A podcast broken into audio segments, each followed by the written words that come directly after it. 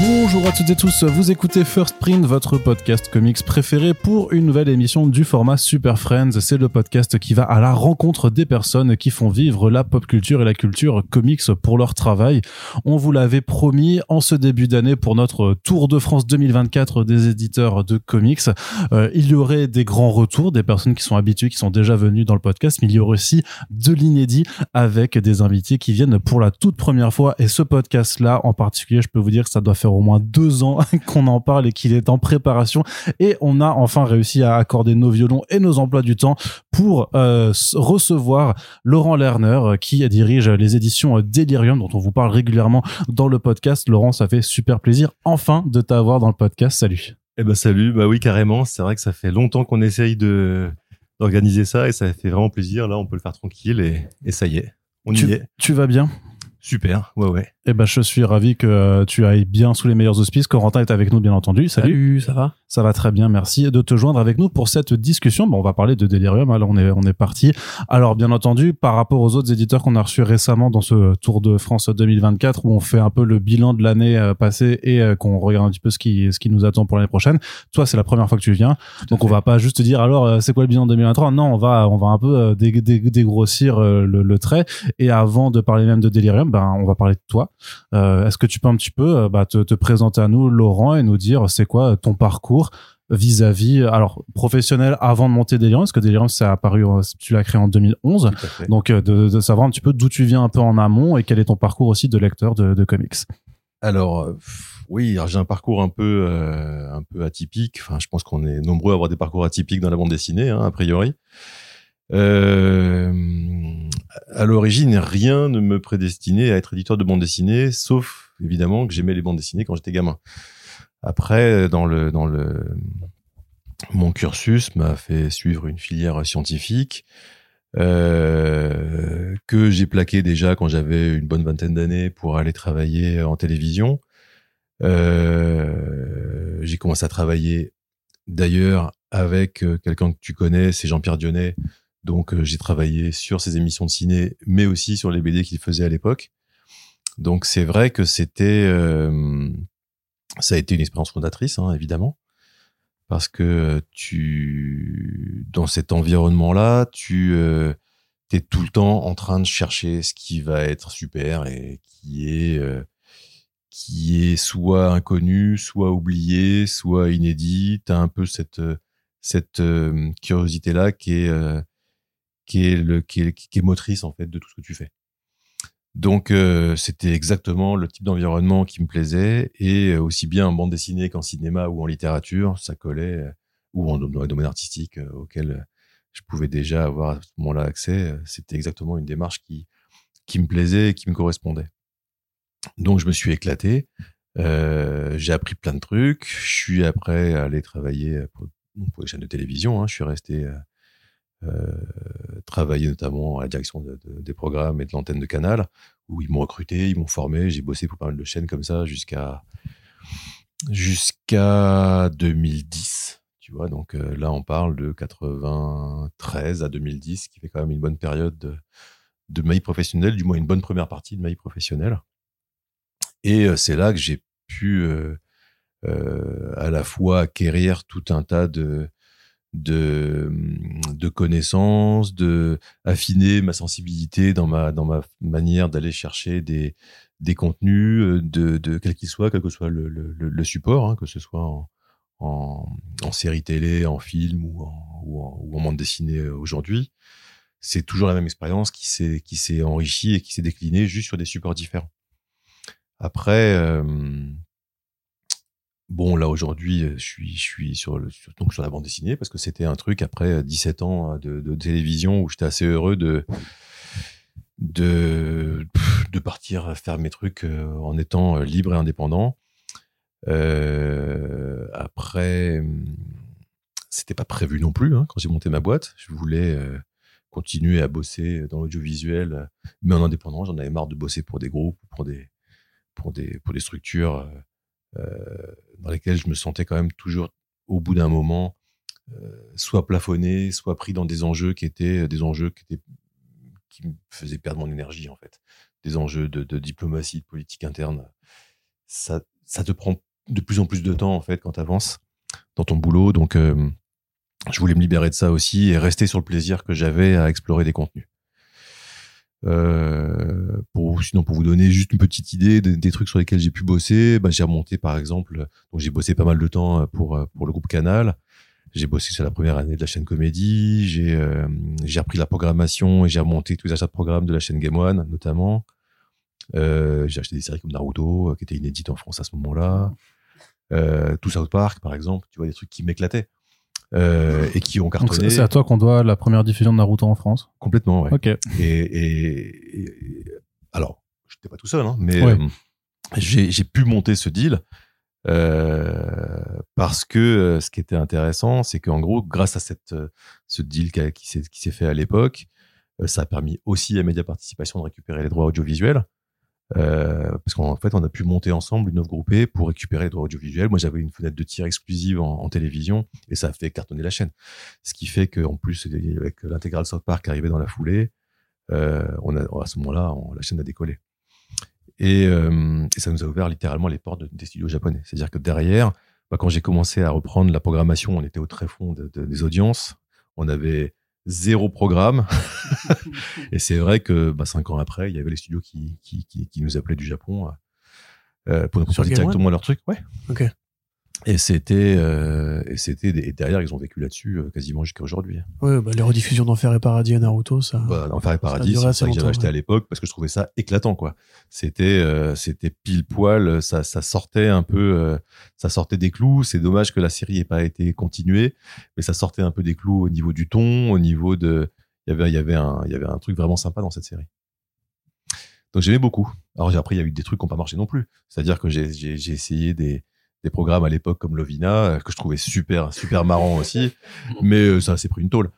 Ah ouais. ouais, ouais ouais c'était plus mais... masculin en même temps Game One. Euh... Je crois que c'était surtout ouais, une question d'époque. Ouais, mais c'est fun Lovina. Non, mais, mais, mais j'adore ouais. Lovina aussi.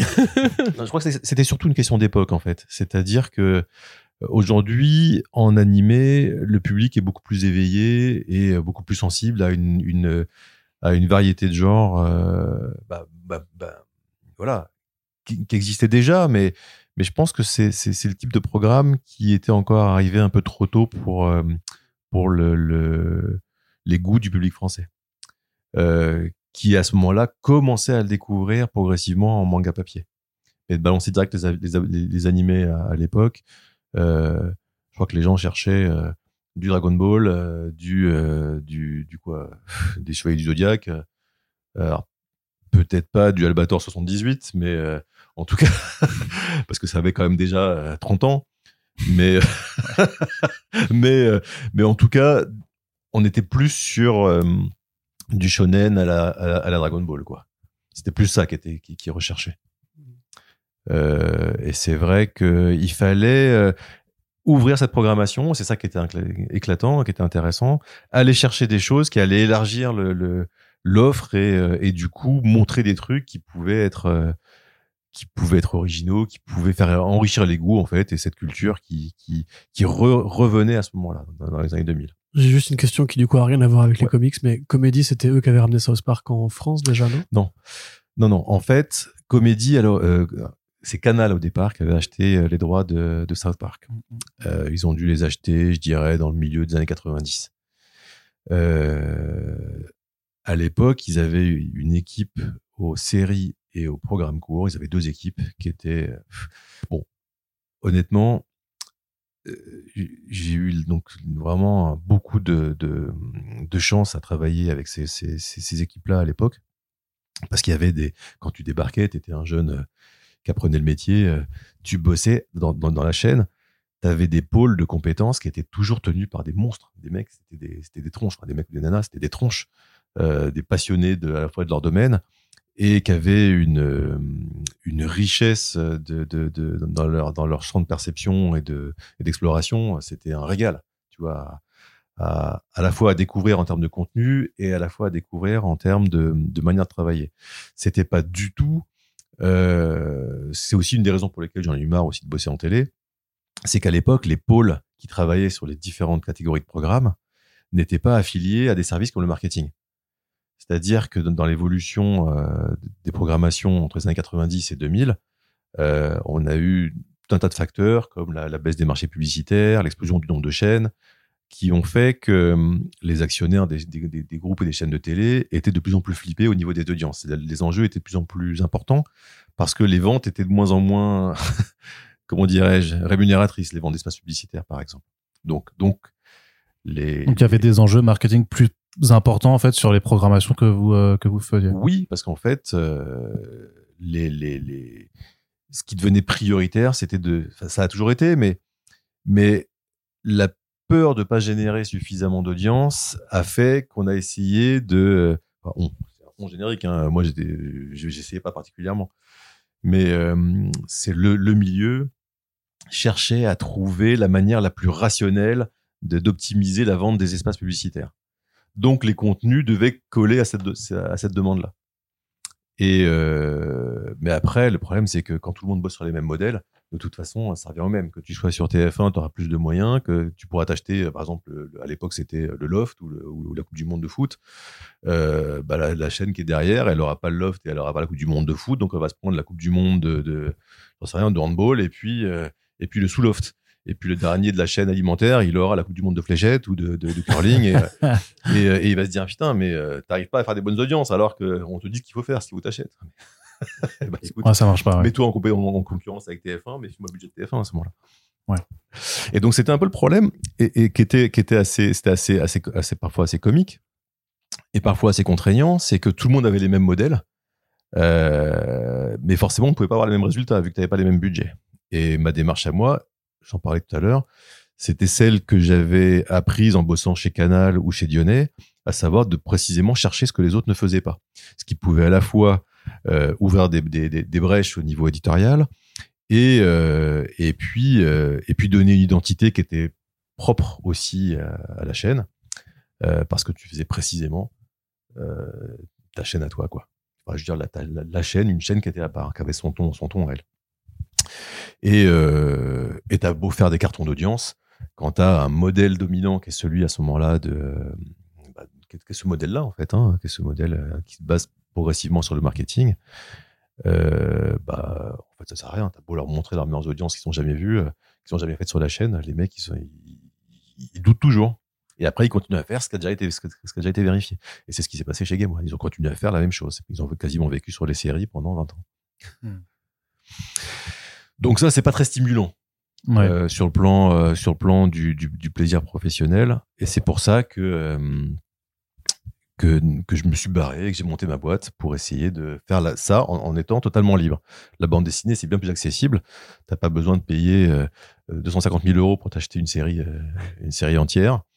Donc, tu peux partir sur des trucs. Euh, en fait, t'as tellement de choses que tu peux aller explorer n'importe quel registre.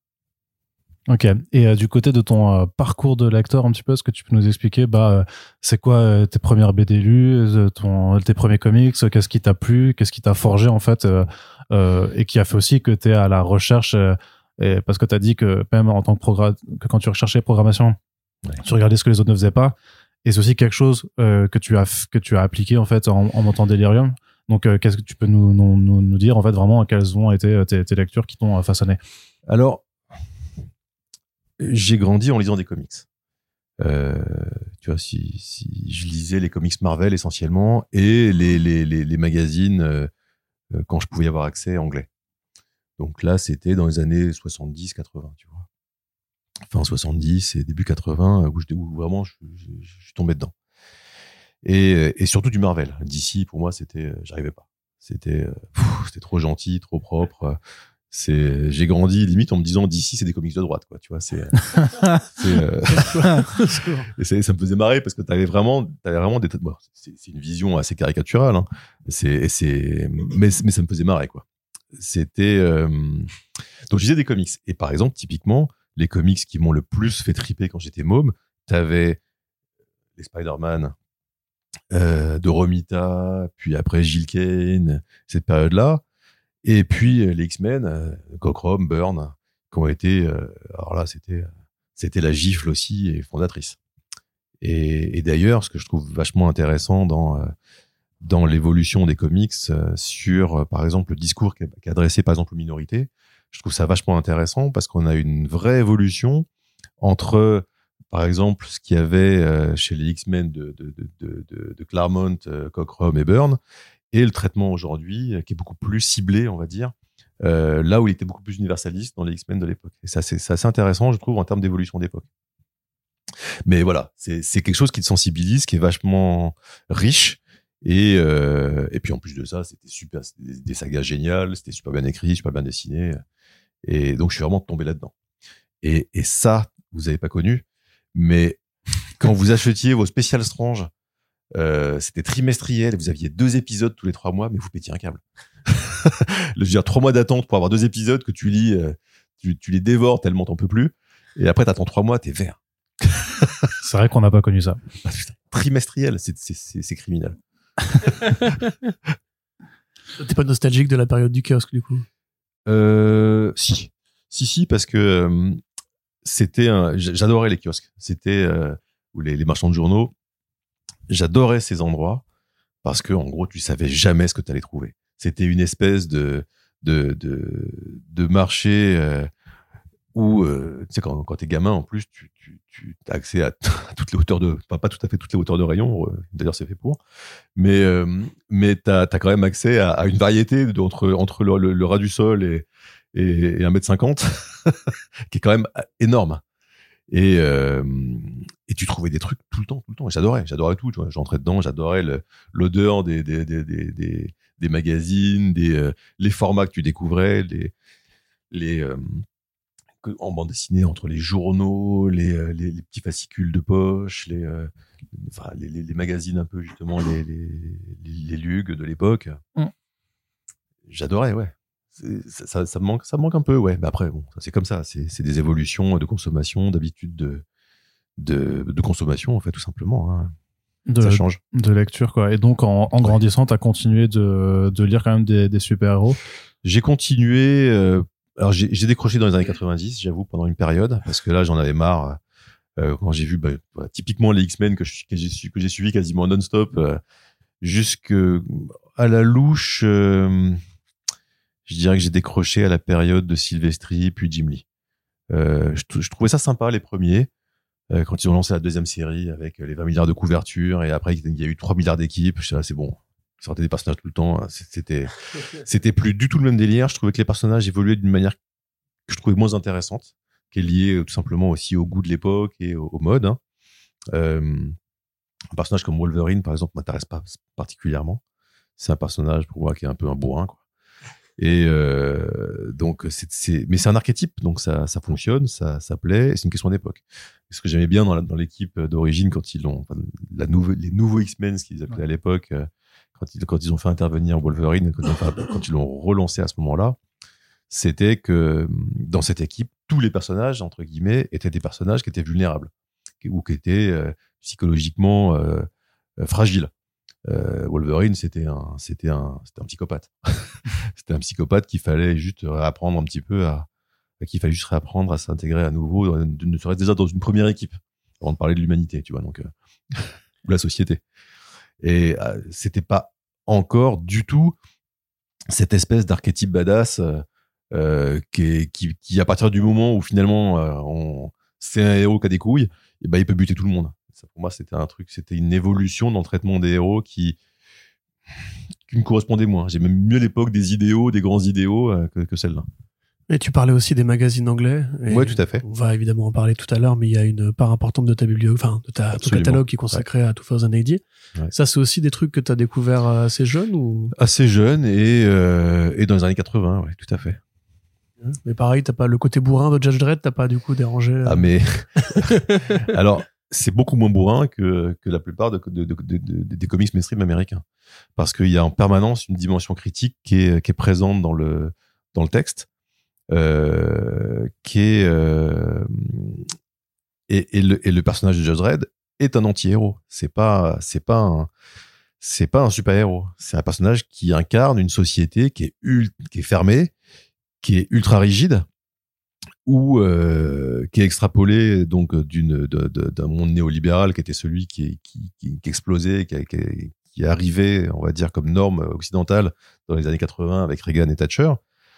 Euh, c'est, c'est ça qu'extrapoler. C'est-à-dire, tu prends une, une société qui vit en vase clos avec quatre-vingts pour cent ou quatre-vingt-dix pour cent de chômage, euh, avec des mecs qui n'ont rien à foutre à part se divertir, jouer, consommer ou, euh, ou rien faire.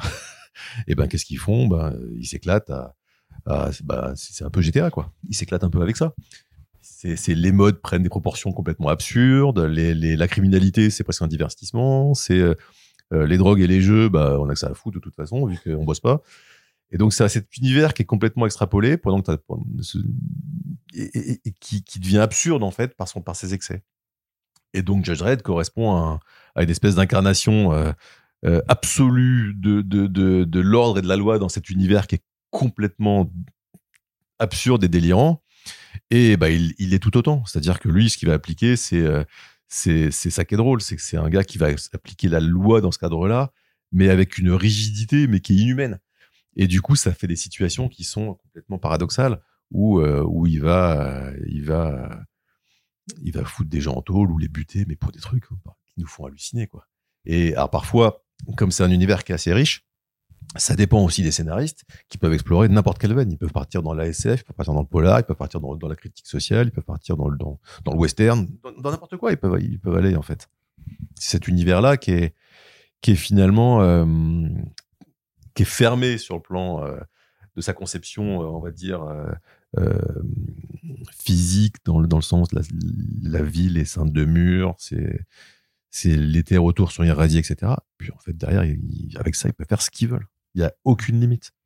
Mais cette façon un petit peu d'avoir le, le discours critique aussi, ou ce recul, tu l'avais quand tu avais découvert ça, ou c'est quelque chose que, bah, que tu as appris aussi à force de, de lire et d'avoir aussi bah, cette confrontation avec mmh, euh, les super-héros mainstream et euh, la, les, le rapport euh, britannique à, à ça?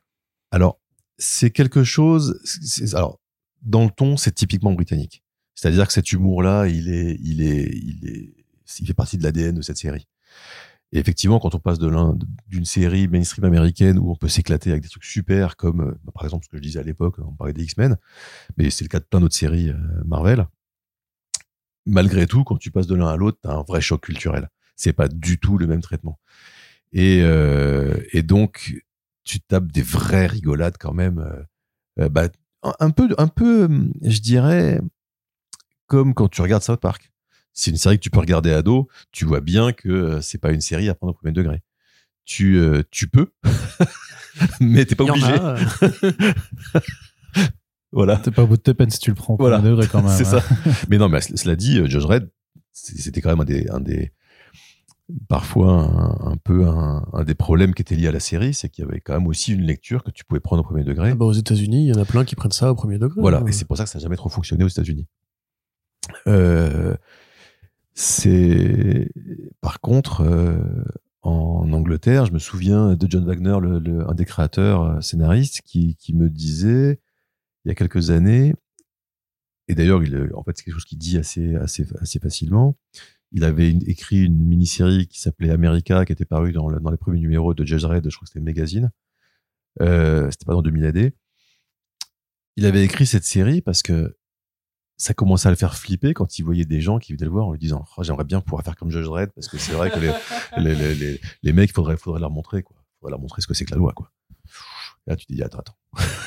Est-ce que tu es sûr d'avoir bien lu, euh, voilà, d'avoir bien compris et, ce que et, tu et disais il, hein. Et il s'est dit attends, attends, faut que je, faut que je, faut que je remette les pendules à l'heure. je vais, maintenant, je vais, je vais faire, je vais faire une mini-série sérieuse pour qu'ils se rendent compte de ce que ça signifie, en fait, d'être dans un univers qui est géré par des, par des forces de l'ordre. Qui, sont, qui ont tous les pouvoirs entre les mains, euh, ce que ça signifie, quoi. Ouais. Et alors, tu disais que tu avais un peu lâché les comics de super-héros, donc dans les années quatre-vingt-dix, euh, à, à ce moment-là, on est quand même en deux mille vingt maintenant. Comment tu as ajusté, en fait, tes, tes lectures pendant, pendant alors, ce temps-là, avant de monter Delirium et de devenir ouais. éditeur? Ça a été euh, une période, j'ai un peu lâché, mais euh, je continue à lire des comics et puis de toute façon je, je continue à suivre plus ou moins certaines séries qui m'intéressent. Et les X-Men je regardais quand même régulièrement, euh, Daredevil je regardais régulièrement, Hulk je regardais régulièrement. T'as jamais pu les lâcher vraiment non plus, quoi? Non, non, non, pas vraiment, mais euh, on, on va dire que j'ai, j'ai vraiment j'ai commencé vraiment à en avoir marre. C'est là que ça, ça j'ai atteint ma limite, je dirais au milieu des années deux mille. Je crois que ça coïncidait à peu près au moment du rachat de Disney et, Et alors, il, y a eu, il y a déjà eu un premier choc. Ça a été euh, le onze septembre, où euh, il y a en fait ce qui était marrant au, au début des années deux mille, c'est qu'on était revenu après les années quatre-vingt-dix à, à, à des comics qui étaient parfois traités assez proches, qui avaient un traitement qui était assez proche des années quatre-vingts. Ce qu'on trouvait par exemple sur les séries euh, euh, des séries Avengers, des séries, des trucs comme ça, qui étaient, qui étaient assez sympas. Il y avait des séries qui étaient beaucoup plus modernes, je pense par exemple aux Ultimates, évidemment. Euh, mais globalement, après le onze septembre, ce qui m'a choqué, c'est que on a assez rapidement laissé tomber le côté idéalisé des super-héros pour en faire des, euh, des pas des défenseurs d'idéaux, mais des défenseurs, des défenseurs de cause. Et là, ça a commencé un peu à me perturber. C'est-à-dire que des idéaux, on peut les partager, des causes, euh, on, se, on revient à nouveau, on se rapproche un peu de, de certaines formes de propagande. C'est un truc qui m'a un peu perturbé dans les Ultimates, par exemple, typiquement, euh, quand dans la version euh, euh, américaine, t'as, t'as Captain America qui dit il n'y a pas marqué, pas marqué euh, France. Il n'y a pas marqué ah, France ici. Celui-là, ouais, il a dû. Euh, ouais. et, euh, et tu te dis, ouais, mais tu sais quoi, mais nous, on a bien fait de ne pas aller en Irak. Parce que vous, vous allez foutre la merde et vous la laissez encore aujourd'hui, quoi. Bon, cela dit, on est allé en Libye euh, dix ans après. Merci Sarkozy. Un petit clin d'œil au passage. C'est pour toi, Nicolas. Voilà. Tu nous écoutes. Je, je crois pas qu'il nous écoute. Attends, c'est un, c'est il, est un... pas, il, est, il est pas sur le Tipeee. Il en fait plus, de l'audiobook maintenant. Vraiment, ouais, c'est le chant des tempêtes, tout ça. Là. C'est dommage, c'est dommage. On aimerait bien l'avoir avec nous. Mais oui, effectivement, je vois, je, je, c'est vrai que en plus je l'avais relu il y a pas si longtemps. Je me disais, mais à l'époque, ça a dû être un. C'est vrai que ça, ça a dû être un choc un peu quand même d'avoir ce genre de de tournure dans dans dans, dans les B D que tu disais, quoi. Ouais, bah écoute, moi j'ai lu ça, je me suis dit tiens, bah, écoute, c'est le dernier que je lis, ta série maintenant, tu la dégages. Ah oui. C'est... Et je crois que j'ai balancé. J'ai carrément jeté. Et euh, et en fait, euh, c'est ça que je trouve. Alors, ça, je trouve ça super lourdingue. Euh, je ne suis pas pro-Chirac, hein. euh, mais effectivement, c'était, il, il a beaucoup dit non à peu près à tout ce qui se passait à l'époque, quand il était, quand il était au pouvoir. Mais euh, c'est une des rares fois où je me suis dit, putain, il est bien tombé cette fois. Il a dit non, euh, il n'est pas allé suivre des mecs qui te montent une guerre comme ça à l'arrache euh, pour se venger de, de, des affaires de leurs parents, quoi. Comme c'était le cas pour Bush Junior. Euh, et euh, donc ça, je trouvais ça euh, un peu... Pff, un peu euh, voilà, j'ai pas trop aimé la démarche de voir ça dans les comics euh, comme ça. Euh, tu penses que Marvel est passé à droite à ce moment-là ? C'est pas Marvel qui est passé à droite, c'est que, que c'est qu'en fait c'était c'était c'était une un mouvement de fond en fait de de de défendre une cause qui leur semblait juste. Euh, mais à l'époque, comme la France avait refusé de s'engager dans cette coalition, euh, t'avais euh, t'avais du French bashing partout. Ouais, je sais pas si tu te rappelles de l'époque des, des, des, des Freedom Fries, là, pour les frites. Oui, c'est ça qu'ils avaient. C'était quand même super drôle. Ça, ça, ça, ça, ça, ça, ça atteignait des proportions qui étaient parfois assez, assez drôles comme ça. Puis on a vu de toute façon la façon dont le onze septembre a été effectivement un choc tellement important pour les États-Unis, voilà, que ça s'est manifesté après sur des sphères culturelles, toutes les sphères culturelles, et les comics n'y ont pas échappé non plus. Alors que ce soit c'est pour normal. Faire des numéros hommages aux victimes, aux, voilà, aux gens qui avaient secouru euh, aussi, mais après dans la, la façon dont effectivement euh, Captain America euh, forcément a le drapeau américain sur son costume, et où là tu bah où t'as eu ça, cet aspect de vouloir défendre absolument l'Amérique en tant que telle, et après des années plus tard aussi la remise en cause même de, de des actions des gouvernements, et de voir en fait euh, je veux dire le patrie, parce que c'est le même Mark Millar au final qui a fait Civil War aussi, qui était fait. Une critique du du patrie. Exactement, bien sûr. Exactement. Donc voilà. Tout à fait. Mais, euh, mais c'est, c'est intéressant. Mais tu vois en fait là on était vraiment sur des causes qui devenaient euh, bah voilà, on parlait vraiment de la société actuelle, des peurs actuelles, des enjeux politiques actuels, des enjeux idéologiques actuels. Euh, on n'était pas. Alors c'est, c'est pour ça que j'aime bien revenir régulièrement aux X-Men de, de Claremont, euh, euh, Cockrum et Byrne. C'est que ce qui était assez drôle à l'époque, c'est qu'on était toujours dans quelque chose d'abstrait. Euh, tu vois les mutants, ce qui était assez marrant, de, par exemple de, de, de l'équipe des, des, des X-Men quand ils l'ont relancé. T'avais euh, un Russe communiste, t'avais euh, Euh, une africaine, euh, euh, donc une, une super-héroïne black, t'avais un indien, t'avais... Et ce qui était génial, c'est que tu te disais jamais que ils étaient blacks ou ils étaient communistes, ou ils étaient... tu t'identifiais à chacun d'eux parce qu'ils a... ils avaient, entre guillemets, cette différence qui était abstraite, c'était des mutants.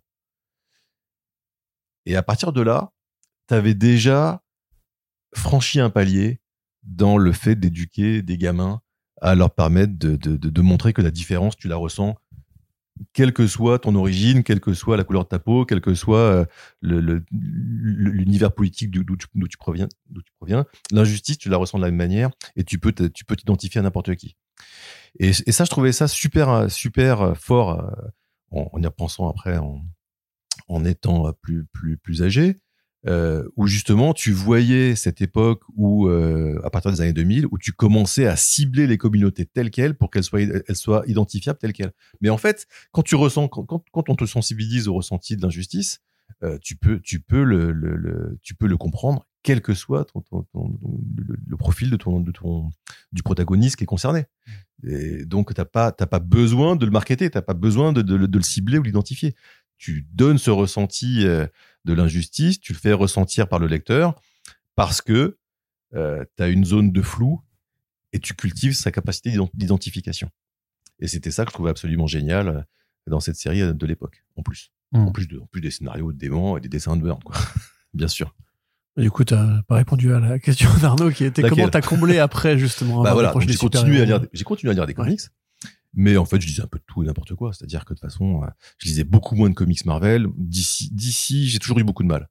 Euh, j'ai toujours eu Pourquoi beaucoup de mal. Pourquoi? T'es jamais revenu sur tes préjugés de, de, de gamin, en fait. Bah, en fait, c'est, c'est pas tant ça que, c'est que t'avais quand même à l'époque euh, un portefeuille réduit. Ah ouais. Donc, tu pouvais pas t'acheter tous les comics. Euh, bah, moi, tu, peux, tu peux toujours pas. Hein, c'est... Tu peux toujours pas, ouais, c'est clair. Et euh, et puis euh, voilà, j'avais un univers avec lequel dans, dans lequel je m'éclatais.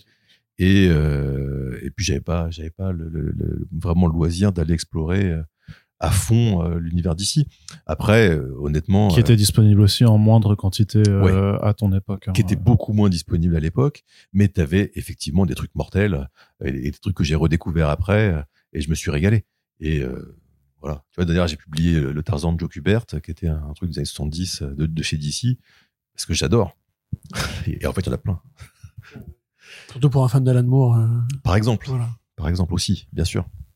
Alors, est-ce que tu peux nous expliquer alors bah, comment t'as comment t'as franchi le pas alors pour monter ta structure, comment on monte une comment on monte une maison d'édition en, en deux mille onze? euh, Écoute, euh, ça s'est fait un peu par hasard. Je t'avoue, euh, quand j'ai quand j'ai Quand j'ai laissé tomber les chaînes de télé, je savais que j'avais quand même une expertise euh, et une confiance acquise dans ma capacité à aller chercher des, des contenus qui, qui étaient intéressants, qui étaient pertinents, qui pouvaient toucher un public. Euh, j'avais juste plus envie de le faire pour des, pour des gros groupes euh, ou des grosses structures et je voulais le faire en indépendant. Donc j'ai commencé, donc j'ai monté ma structure au départ pour faire un peu de conseil en indépendant auprès de, de, de chaînes de télé ou trucs comme ça, ce que j'ai un peu fait au début. Euh, mais je me suis pas donné de limite sur euh, sur les supports que je pouvais explorer. Et notamment, il y avait une B D qui m'éclatait. C'était Charlie's War, donc qui était une B D anglaise des années quatre-vingts, euh, qui avait été partiellement publiée en, en France en, en fascicule de poche en kiosque, qui n'avait jamais été publiée entièrement. Ça faisait des années qu'elle n'avait pas été euh, disponible. Euh, en Angleterre, elle était un peu ressortie de manière un peu confidentielle. Euh, il a ressorti un album parce que c'était c'est un c'est un des chefs-d'œuvre de, de la B D britannique, mais euh, voilà, c'était quand même assez confidentiel. Et euh, je me suis dit, moi, ça m'éclaterait de faire ça. Je trouve que je trouve qu'elle est super, elle est super bien dessinée, elle est super bien écrite, c'est du pur Pat Mills, c'est assez politiquement correct, c'est hyper documenté, hyper détaillé sur sur le plan de la guerre, sur le plan sur le plan historique. En plus, on était en deux mille onze, donc je me disais bon bah écoute, dans trois ans, on va ça bombarder de trucs sur la Première Guerre mondiale. Euh, si je veux le sortir, euh, c'est maintenant. Là, c'est le marketing qui réfléchissait. c'est, c'est, c'est pas tant du marketing que du timing. Je me suis dit, si ouais, je le sors en deux mille quatorze, euh, il disparaîtra. Mmh. C'est-à-dire qu'il y aura tellement de trucs, on en parlera tellement que soit les gens seront déjà saoulés, soit, euh, soit, euh, bah, soit ils se, se le verront pas, oui, il n'y aura ouais, pas de visibilité. Ça. Une petite boîte indépendante qui sort un truc en noir et blanc il y a trente ans, ça, ça disparaîtra, quoi. Et d'ailleurs, c'était assez drôle parce que pour moi, tous les voyants étaient ouverts. Un des trucs que tu apprends en télévision, c'est cette notion de timing quand tu, quand tu bosses sur, sur l'édito. C'est pas que du marketing, c'est juste du timing. Mmh. Tu peux avoir le meilleur truc du monde. Si, tu si c'est pas, pas le bon moment, ouais, c'est pas si le bon, c'est pas ouais. au bon moment, et si t'arrives pas à en parler, Euh, si ces choses-là sont pas sont, sont pas réunies, euh, ton truc, euh, bah, la qualité ne suffira peut-être pas forcément, malheureusement. Donc là, j'avais le temps de travailler. Je me suis dit, bon, bah, si j'arrive à sortir le volume un euh, et que ça, ça prend suffisamment, je peux peut-être continuer la série. Et ça a fonctionné. Et du coup, effectivement, entre deux mille onze et deux mille seize, ouais, j'ai dû sortir dix volumes. Et toute la série en intégralité. Et je suis très content. Parce que ça, c'est vraiment une pure série. Donc ça, c'était vraiment un goût, un goût de départ. Même le, ouais. le mais le, d'un point de vue technique... Euh, la, la structure en tant que telle, t'es tout seul au début. Non. Tu, euh, non, non, comment, non. Tu, comment vraiment, euh, d'un point de vue euh, technique, on, on crée euh, ce genre de... de... Ah bah, c'est, c'est simple. Je n'avais jamais fait de bouquin. Donc, euh, j'étais incapable de faire ça tout seul. Donc, euh, j'ai demandé à des, à des, à des, à des amis, en fait, hein, de, de, à l'époque, de m'aider. Euh, donc, il y en a un qui avait monté une petite boîte d'édition à l'époque qui s'appelait Ça et Là. Qui, ah, Serge, euh, ok. Bah ouais. Enfin, c'est, d'accord, c'est lui. Parce que euh, je ne savais pas faire un bouquin. Donc... Euh, Lui, il avait monté sa boîte en deux mille cinq, peut-être, à la louche. Et euh, donc, tu vois, ça faisait cinq six ans. Euh, donc, j'ai demandé de m'aider à, à les faire, parce que sinon, je n'aurais pas pu les faire. Et effectivement, il m'a aidé. Les deux premières années, il m'a aidé à, bah, à prendre le job, quoi. Euh, comment bah, tout, en fait. Il y, y, y avait une partie que, évidemment, t'es assez proche de ce que je faisais auparavant, cette partie prospection de contenu, euh, chercher les ayants droit, négocier avec eux. Mais après, voilà, faut le faire, faut l'adapter à ce nouveau support. Et puis après, la, toute la, le, tout, tout le, toute la, la, la, la mécanique de fabrication des livres, tout, tout, tout, tout, tout ce, ce processus-là, il fallait que je l'apprenne. Et j'aurais pas pu le faire tout seul. Le nom Delirium, ça, ça t'est venu rapidement, c'est... Ouais, il y a un moment, il, il cherchait, cherchait, et c'est ce qui m'est apparu euh, coller le mieux, en fait. C'est on est dans on est dans le dans l'imaginaire, on est dans le on est essentiellement, et pour moi c'est fondamental, effectivement, dans l'imaginaire. Tu verras quasiment pas de romans graphiques intimistes, de de B D, euh, pas de réalisme social, pas de B D conceptuel, pas de B D de prof, pas de pas de pas de romans graphiques sur ton nombril, ton cancer, ta grand-mère, non. Je me sens attaqué. En fait, pas du tout. Respect au cancer du nombril de sa grand-mère, du coup, ça, celui voilà. qui nous écoute. Pas de biopic, pas de... Voilà. Et non, t'es dans de la B D de genre, quoi. Dans vraiment, de la B D de genre, ouais, ouais. Exactement. Aussi une certaine recherche de l'indépendant, aussi, quelque part.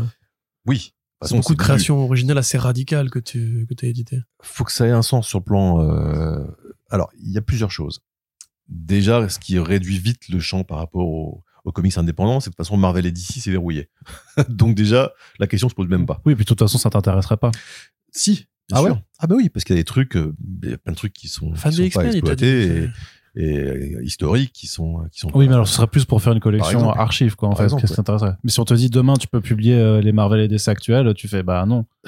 A priori non. Je crois non. pas. Oui, je crois pas. A priori non. Oui. Après, je sais pas. Si j'ai besoin de thunes, peut-être. Je pense que c'est, c'est, ça peut être le critère. Mais c'est pas le, c'est pas le même choix éditorial. Ouais. Ouais. C'est pas les mêmes raisons, c'est pas les mêmes motivations. C'est sûr, mais c'est sûr que ça t'enlève du coup toute une partie de la production, effectivement, ah bah oui. euh, que tu pourras pas avoir. Ouais, ouais tout à fait. Après, euh, ce que je trouve euh, intéressant, c'est que, et c'est ça que j'aime bien dans la culture anglo-saxonne, c'est que ce que disait Alan Moore, c'est que tu peux faire de la bande dessinée qui soit intelligente, qui s'adresse à tout le monde. Aujourd'hui, on a l'impression, quand on regarde, j'en sais rien, un certain festival par exemple, que la B D intelligente, c'est de la B D intello. Donc, ils passent à côté de la B D populaire, ils passent, la... et ils passent à côté de la B D de genre. T'as envie de leur dire, mais putain, vous aimez la bande dessinée, en fait, ou, euh, ou vous voulez lire, vous voulez lire des sous-romans avec euh, moins de texte. Mmh. Donc, euh, voilà. C'était une pique au Festival voilà. d'Angoulême. Ah, ah, voilà. Revenir au nombril de la grand-mère. Je fais le, je fais le sous-texte. Non, mais tu vois, c'est, c'est, je trouve ça, par exemple, quand, quand je vois leur sélection, il y a des trucs bien, mais je enfin, je vois qu'il y a de moins en moins de place. Il y a une certaine, c'est voilà, c'est une certaine forme de B D qui ah est ouais. mise en avant et, et au détriment d'autres, ouais. et qui est, et qui est, qui est, qui est survalorisée. C'est-à-dire que ça fait quatre cinq ans que ça devient tellement systématique avec la B D de genre qui qui est de, de plus en plus périphérique et la B D anglo-saxonne qui, qui a tendance à disparaître. Et tu vois en même temps des lignes éditoriales qui sont survalorisées, ce qui n'a pas de sens non plus. Tu te dis, bah en fait. Ils sont en train de passer à côté de, de, de, d'un, d'un pan extrêmement large de la bande dessinée, qui n'est pas un, un, une B D moins intelligente ou moins riche sur le plan culturel ou sur le plan artistique, mais ils passent à côté parce que c'est vraiment une question de, de, de consensus du groupe, du, de, des goûts du groupe. Mmh. Et c'est pour ça que je, je suis assez, euh, c'est assez... C'est à la fois assez... Euh, franchement, c'est assez démoralisant et c'est assez démotivant. Euh, parce qu'en fait, on n'a même pas envie de leur envoyer des bouquins. quand, quand je, je, je leur envoie encore, mais quand j'entends, par exemple, j'ai, j'ai vu il n'y a pas très longtemps un des mecs du comité de sélection dire sur les réseaux sociaux que euh, quand il faisait une sélection, il pre- en fait, c'était une prise de position. Ça dit, bah, écoutez, euh, quand on envoie pour des centaines d'euros de bouquins par an, ce serait bien que vous nous donniez votre position avant qu'on les envoie, parce que pour des éditeurs indépendants, euh, c'est pas la même chose que pour des gros groupes. Et en plus, quand ils n'ont aucune chance d'être, euh, d'être euh, finalement sélectionnés, parce que ça devient quasiment une science exacte maintenant d'année en année, bah, dites-le nous, comme ça on vous évite à vous de, de recevoir cinquante milliards de bouquins, et puis nous, on gaspille pas de l'argent à envoyer des bouquins pour rien. Donc ça, tu vois, je trouve ça assez, euh, je trouve ça, assez, j'ai trouvé ça assez choquant. Et derrière, ce discours paradoxal qui consistait du même membre du comité de sélection à dire, euh, et puis après, je cite, il y a des éditeurs qui jouent pas le jeu, qui n'envoient pas les bouquins. Mais oui, mais tu viens de dire la raison pour laquelle on ne les, en, les envoie pas, c'est que tu prends une position. Donc ça, ça, ça se mord un peu, ouais, ça, ça, ça fait un peu le, le, le Roboros là-dessus. Mais pourtant, euh, le premier, le premier album que tu publies, la, la Grande Guerre de Charlie, tome un, est sélectionné. J'en ai directement eu, au, au F I B D. Donc, j'en ai eu pas mal. Oui, mais c'est, et, en fait, et c'est pas la première fois, oui, c'est ça, c'est que c'est pas, voilà, c'est pas la seule sélection que t'as eu. Après, ça rentre plus dans la catégorie archives et défendre des trésors de la bande dessinée. Alors, que il y a de gens, tout, ça. Il y a de tout. J'ai non, des, parce que les Corben aussi, on voilà, l'a peut-être nommé, et puis t'as été, euh, Corben qui a été Grand Prix après. Alors, Grand Prix, c'est pas pareil. Parce que Grand Prix, c'est voté par les auteurs. C'est complètement différent. D'ailleurs, à l'époque, le directeur artistique du festival m'avait dit, quand il était en finale, il m'a dit, maintenant, ne t'inquiète pas, il n'aura aucune chance de remporter le Grand Prix. Pourquoi ne t'inquiète pas, du coup? En gros, ne te fais pas faux espoir. Ah oui. Oui. Mais, mais, mais tu vois que t'as quand même eu des... Euh, mais voilà. Alors, c'est, c'est, non, mais c'est intéressant parce qu'en fait, ce qui est, ce qui est, ce qui est intéressant, c'est qu'il y a plusieurs choses. C'est très difficile de, de, d'apporter une critique aux sélections en étant juste. Parce que il y a plein de facteurs qui, euh, qui font que c'est très difficile aussi de faire une sélection. Euh, si tu prends les gars individuellement du, du, du membre du, enfin, les membres du comité de sélection, tu verras qu'ils sont tous, a priori, ouverts, cultivés, ils aiment la bande dessinée, ils sont bienveillants. Tu prends euh, des mécaniques de groupe, et là, tu vois que le taux de renouvellement, je pense qu'il est surtout là le problème, c'est qu'il est trop faible. Euh, tu as un cœur de, de, de, de membres du comité de sélection euh, qui est là depuis cinq ans ou au moins, euh, peut-être sept, huit. Ce, ce cœur-là n'a pas changé. Ce qui fait que je pense que c'est dans un contexte où tu as en plus une surproduction annuelle de bouquins euh, qui font qu'ils reçoivent des centaines de bouquins, vraiment, bah, naturellement, ils vont tour- se tourner vers leur, leur propre goût, ce qui leur, ce qui leur parle nat- le plus naturellement. Et ensuite, tu as une mécanique de consensus du groupe. Euh, je pense que tu as des consensus qui se font plus facilement maintenant sur des, sur des, sur des veines éditoriales qui sont déjà... Euh, Bah, qui, qui, qui, voilà, t'as des consensus qui se font maintenant naturellement. C'est des mécaniques, en fait, euh, qui sont devenues un peu une, peut-être une forme de routine, hein. Je, c'est mon sens, c'est, c'est comme ça que je vois les choses. Mais c'est pas, tu vois, c'est pas, c'est pas, je suis pas du tout dans le, dans le complotisme à dire, euh, ils sont corrompus, ils sont ceci ou cela. Non, je pense pas. Je pense que c'est vraiment une, je pense que c'est vraiment des mécaniques de groupe qui sont installées au fil des années. Peut-être pas forcément conscientes aussi, en fait, ou conscientisées. On va je dire. pense. Je pense que ce sont des trucs qui sont installés au fil des ans, en fait, sur le fait que tu as une, une, une forme d'inertie de groupe. Mmh. Euh, une forme de consensus qui se trouve naturellement. Une entente qui se fait naturellement. Euh, et, et donc, du coup, bah voilà. Ils commencent à discuter. Ouais, bah ça, c'est super. Ouais, c'est super. On le sait. Donc, hop, on le met de côté. Et, et tu rajoutes ça, je te dis, à un contexte de surproduction, de, d'offres euh, surdimensionnées. Bah, c'est normal que le tri il le fasse, euh, voilà. C'est ça, et ça rejoint en un sens ce qu'il disait, euh, là, voilà, celui en question. C'est, c'est une forme de prise de position. Mmh. Mais euh, la surproduction, elle est présente depuis de très nombreuses années. Et au moment où tu te lances aussi, est-ce que tu n'avais pas euh, ressenti que ça pouvait être difficile aussi de, de te lancer sur un marché qui était déjà à l'époque euh, très très vivant, quoi. Alors, Alors c'est encore pire dix ans ouais, plus tard, c'est, hein, c'est sûr, c'est bien sûr. C'est, mais, c'est quand même bien pire. Euh, t'as plein d'éditeurs de comics qui se lancent alors que je trouve ça fou, tu vois, depuis cinq ans, alors que on ne voit quand même le, le, le marché qui est pas en train de grossir, au contraire. Très peu. Voilà. Donc, euh, tu vois, c'est, c'est, en fait, c'est pas lié. Euh, t'as différents modèles de financement aussi qui sont apparus, heureusement. Euh, alors, je pense que l'offre a quand même explosé encore. Elle a continué à exploser depuis dix ans. Mais, Le, le problème pour moi, c'est vraiment, je pense, le, le, le renouvellement des, des comités de sélection. À l'époque, ils, ils tournaient tous les trois ans. Les gens étaient là pour trois ans. Maintenant, c'est pas le cas. Et je pense que ça, c'est un des problèmes. Et, et c'est pour ça que c'est difficile, parce que tu peux pas dire c'est un tel, c'est un tel, c'est un tel. C'est pas le cas. Je pense que on serait dans la même position, on aurait probablement les mêmes difficultés aussi, les mêmes. C'est-à-dire affronter cette, ces piles de lectures qui sont colossales et, euh, et faire des tris. Je pense que je dirais, tu vois, tu me mettrais un Alan Moore ou, euh, ou un Corben, j'irais le voir naturellement. Tu me mettrais le bouquin sur le cancer de, ou sur mon cancer ou sur celui de ma grand-mère, euh, bah, je le mettrais de côté naturellement. Et je pense que c'est cette, tu vois, c'est cette, euh, dans le volume, t'as ces réflexes-là, en fait, ces réflexes de lecture ou ces réflexes éditoriaux. Mais c'est ce qui fait que t'es sur une certaine forme de routine, en tout cas, au, je trouve, au comité de sélection. Est-ce que toi, tu trouves ça frustrant, justement, parce que, euh, quelque part, bon, je me tu privilèges les qualités, comme, euh, comme tous ceux comme tous les éditeurs, hein. Voilà, c'est tous ça. Les éditeurs qui sont sélectionnés, t'en as pas un seul qui va faire un boulot en disant, ouais, non, moi, je fais de la merde et ils vont, ils vont l'aimer. Non, non. non mais ce ils que aiment leur dire, boulot, ils le font en étant, en défendant leurs auteurs, en défendant leurs bouquins. Ce que je voulais dire, c'est que, euh, rien à dire non plus là-dessus, tu vois. C'est entre normal. Guillemets, toi, ta ligne, elle tient bon depuis, euh, mmh. bah, treize ans, là, ça y est. Euh, t'as quand même pu assouvir, j'imagine, des caprices personnels ou des envies personnelles. On n'a pas l'impression que, enfin, moi, le sentiment que j'ai, grosso modo, c'est que sur Delirium, il n'y a pas un lectorat qui est colossal, mais qui est fidèle. C'est ça. Et est-ce que, du coup, toi, tu as besoin de grossir plus que ça, ou est-ce que tu es bien dans cette euh, situation-là? Alors, il y a plusieurs façons de voir les choses. Je suis à la fois bien dans cette, euh, dans cette démarche-là. Je peux partir du principe aussi que mes lecteurs, ils ont entre trente, quarante, cinquante, soixante ans, et qu'ils sont de moins en moins nombreux, naturellement. Donc, j'ai intérêt à trouver d'autres choses quand même. Même si moi, je serais pas forcément là dans vingt, trente, quarante, cinquante ans. Euh, et puis, et puis, en fait, c'est toujours pareil. T'as besoin de te nourrir de choses qui, qui changent, qui évoluent. Donc, j'aime bien aller chercher ailleurs, aller chercher des auteurs différents. Tu vois, il y a Michel Fiffe, par exemple, qui est un auteur qui m'éclate. Il ouais. euh, y a des choses comme ça. C'est, euh, par rapport au, au festival d'Angoulême. Non, c'est juste que, en fait, faut, à la limite, c'est un travail personnel de savoir où tu te situes par rapport à ça. Est-ce que tu as envie, est-ce que tu as envie d'avoir cette reconnaissance-là ou pas? C'est à partir du moment où tu envoies des bouquins, tu peux pas t'empêcher d'avoir hein, des espoirs. À partir du moment où tu sais que c'est mort, parce que ça, c'est chaque année, tu vois, les sélections, tu vois que ce que tu fais ne rentre pas dans ce champ-là. Euh, aujourd'hui, c'était pas le cas il y a cinq ans, c'était pas le cas il y a dix ans. Mais cette routine, aujourd'hui, s'est installée. Donc, tu sais que c'est pas le cas. Tu vois, quand, quand je vois pas de Den ou pas de Bloodstar, alors que le mec était grand prix du festival il y a, il y a, il y a quatre ans, tu te dis c'est absurde. Comment est-ce que les chefs-d'œuvre fondateurs d'un mec et grand prix ne sont même pas sélectionnés?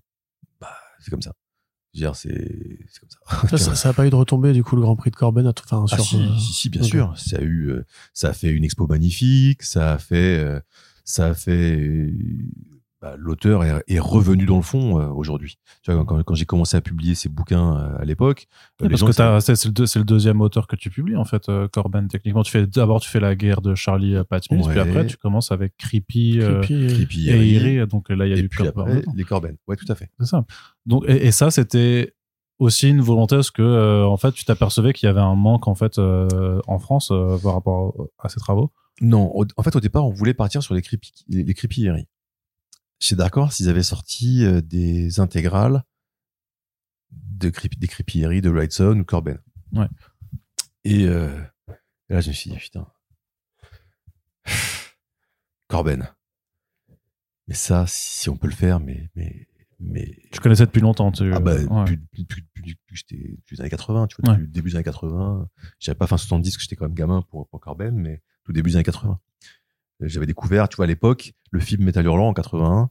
J'avais pas, j'avais pas l'âge. Je m'étais faufilé dans la salle. Le mec m'avait laissé passer. Parce que de toute façon, quand t'as onze ans ou treize ans, je veux dire, tu le sais pas.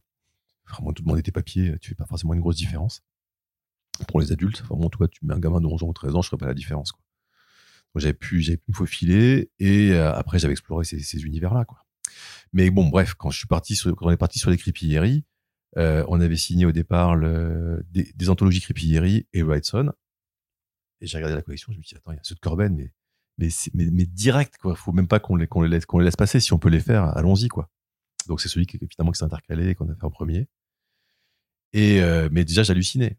Et, euh, et c'est là, en fait, en voyant ces derniers travaux que j'avais lus peu de temps avant en comics, comme Rage Moore, que je me suis rendu compte, euh, j'y croyais pas. Je me disais, c'est pas possible de, de, de les faire. Et on en parlait avec Serge à l'époque. Il me disait, mais pff, si tu veux les faire, appelle-les, tu verras bien. Je disais, mais attends, mais c'est Corben. Et j'ai, effectivement, je les ai appelés. Et en fait, non seulement je me suis rendu compte à ce moment-là que les Français n'avaient plus rien publié de lui en son nom depuis des années, mais qu'en plus, les Américains s'en foutaient aussi complètement. C'est-à-dire, quand j'ai appelé, c'était limite, il y a le français qui veut un truc en noir et blanc, là. Uh, there's some French guy là, he wants to buy the Corben rights. c'était même pas, c'était même pas le, le, bou- le bouquin de Corben, c'était le bouquin en noir et blanc. Oui. J'étais là, mais quoi? Et alors là, là, je me suis dit, mais je comprends pas. Je comprends pas. Après, c'est une aubaine, hein, quelque part. Ah oui, toi oui. Aussi, euh... c'est une aubaine, mais, mais sur la place de l'auteur. Euh, t'as les, qui est encore les... vivant à ce moment-là. Qui est encore ouais. vivant, qui se galère, qui fait cette B D en noir et blanc parce, que, parce qu'il se dit que les éditeurs voudront pas payer une impression d'un, d'une de ces B D en couleur. T'as les Français qui s'en foutent alors qu'ils l'ont vu dans Métal Hurlant. Bah oui, c'est les ça, éditeurs c'est français qui le, qui, le conna- qui le connaissent depuis des années, qui s'en foutent complètement.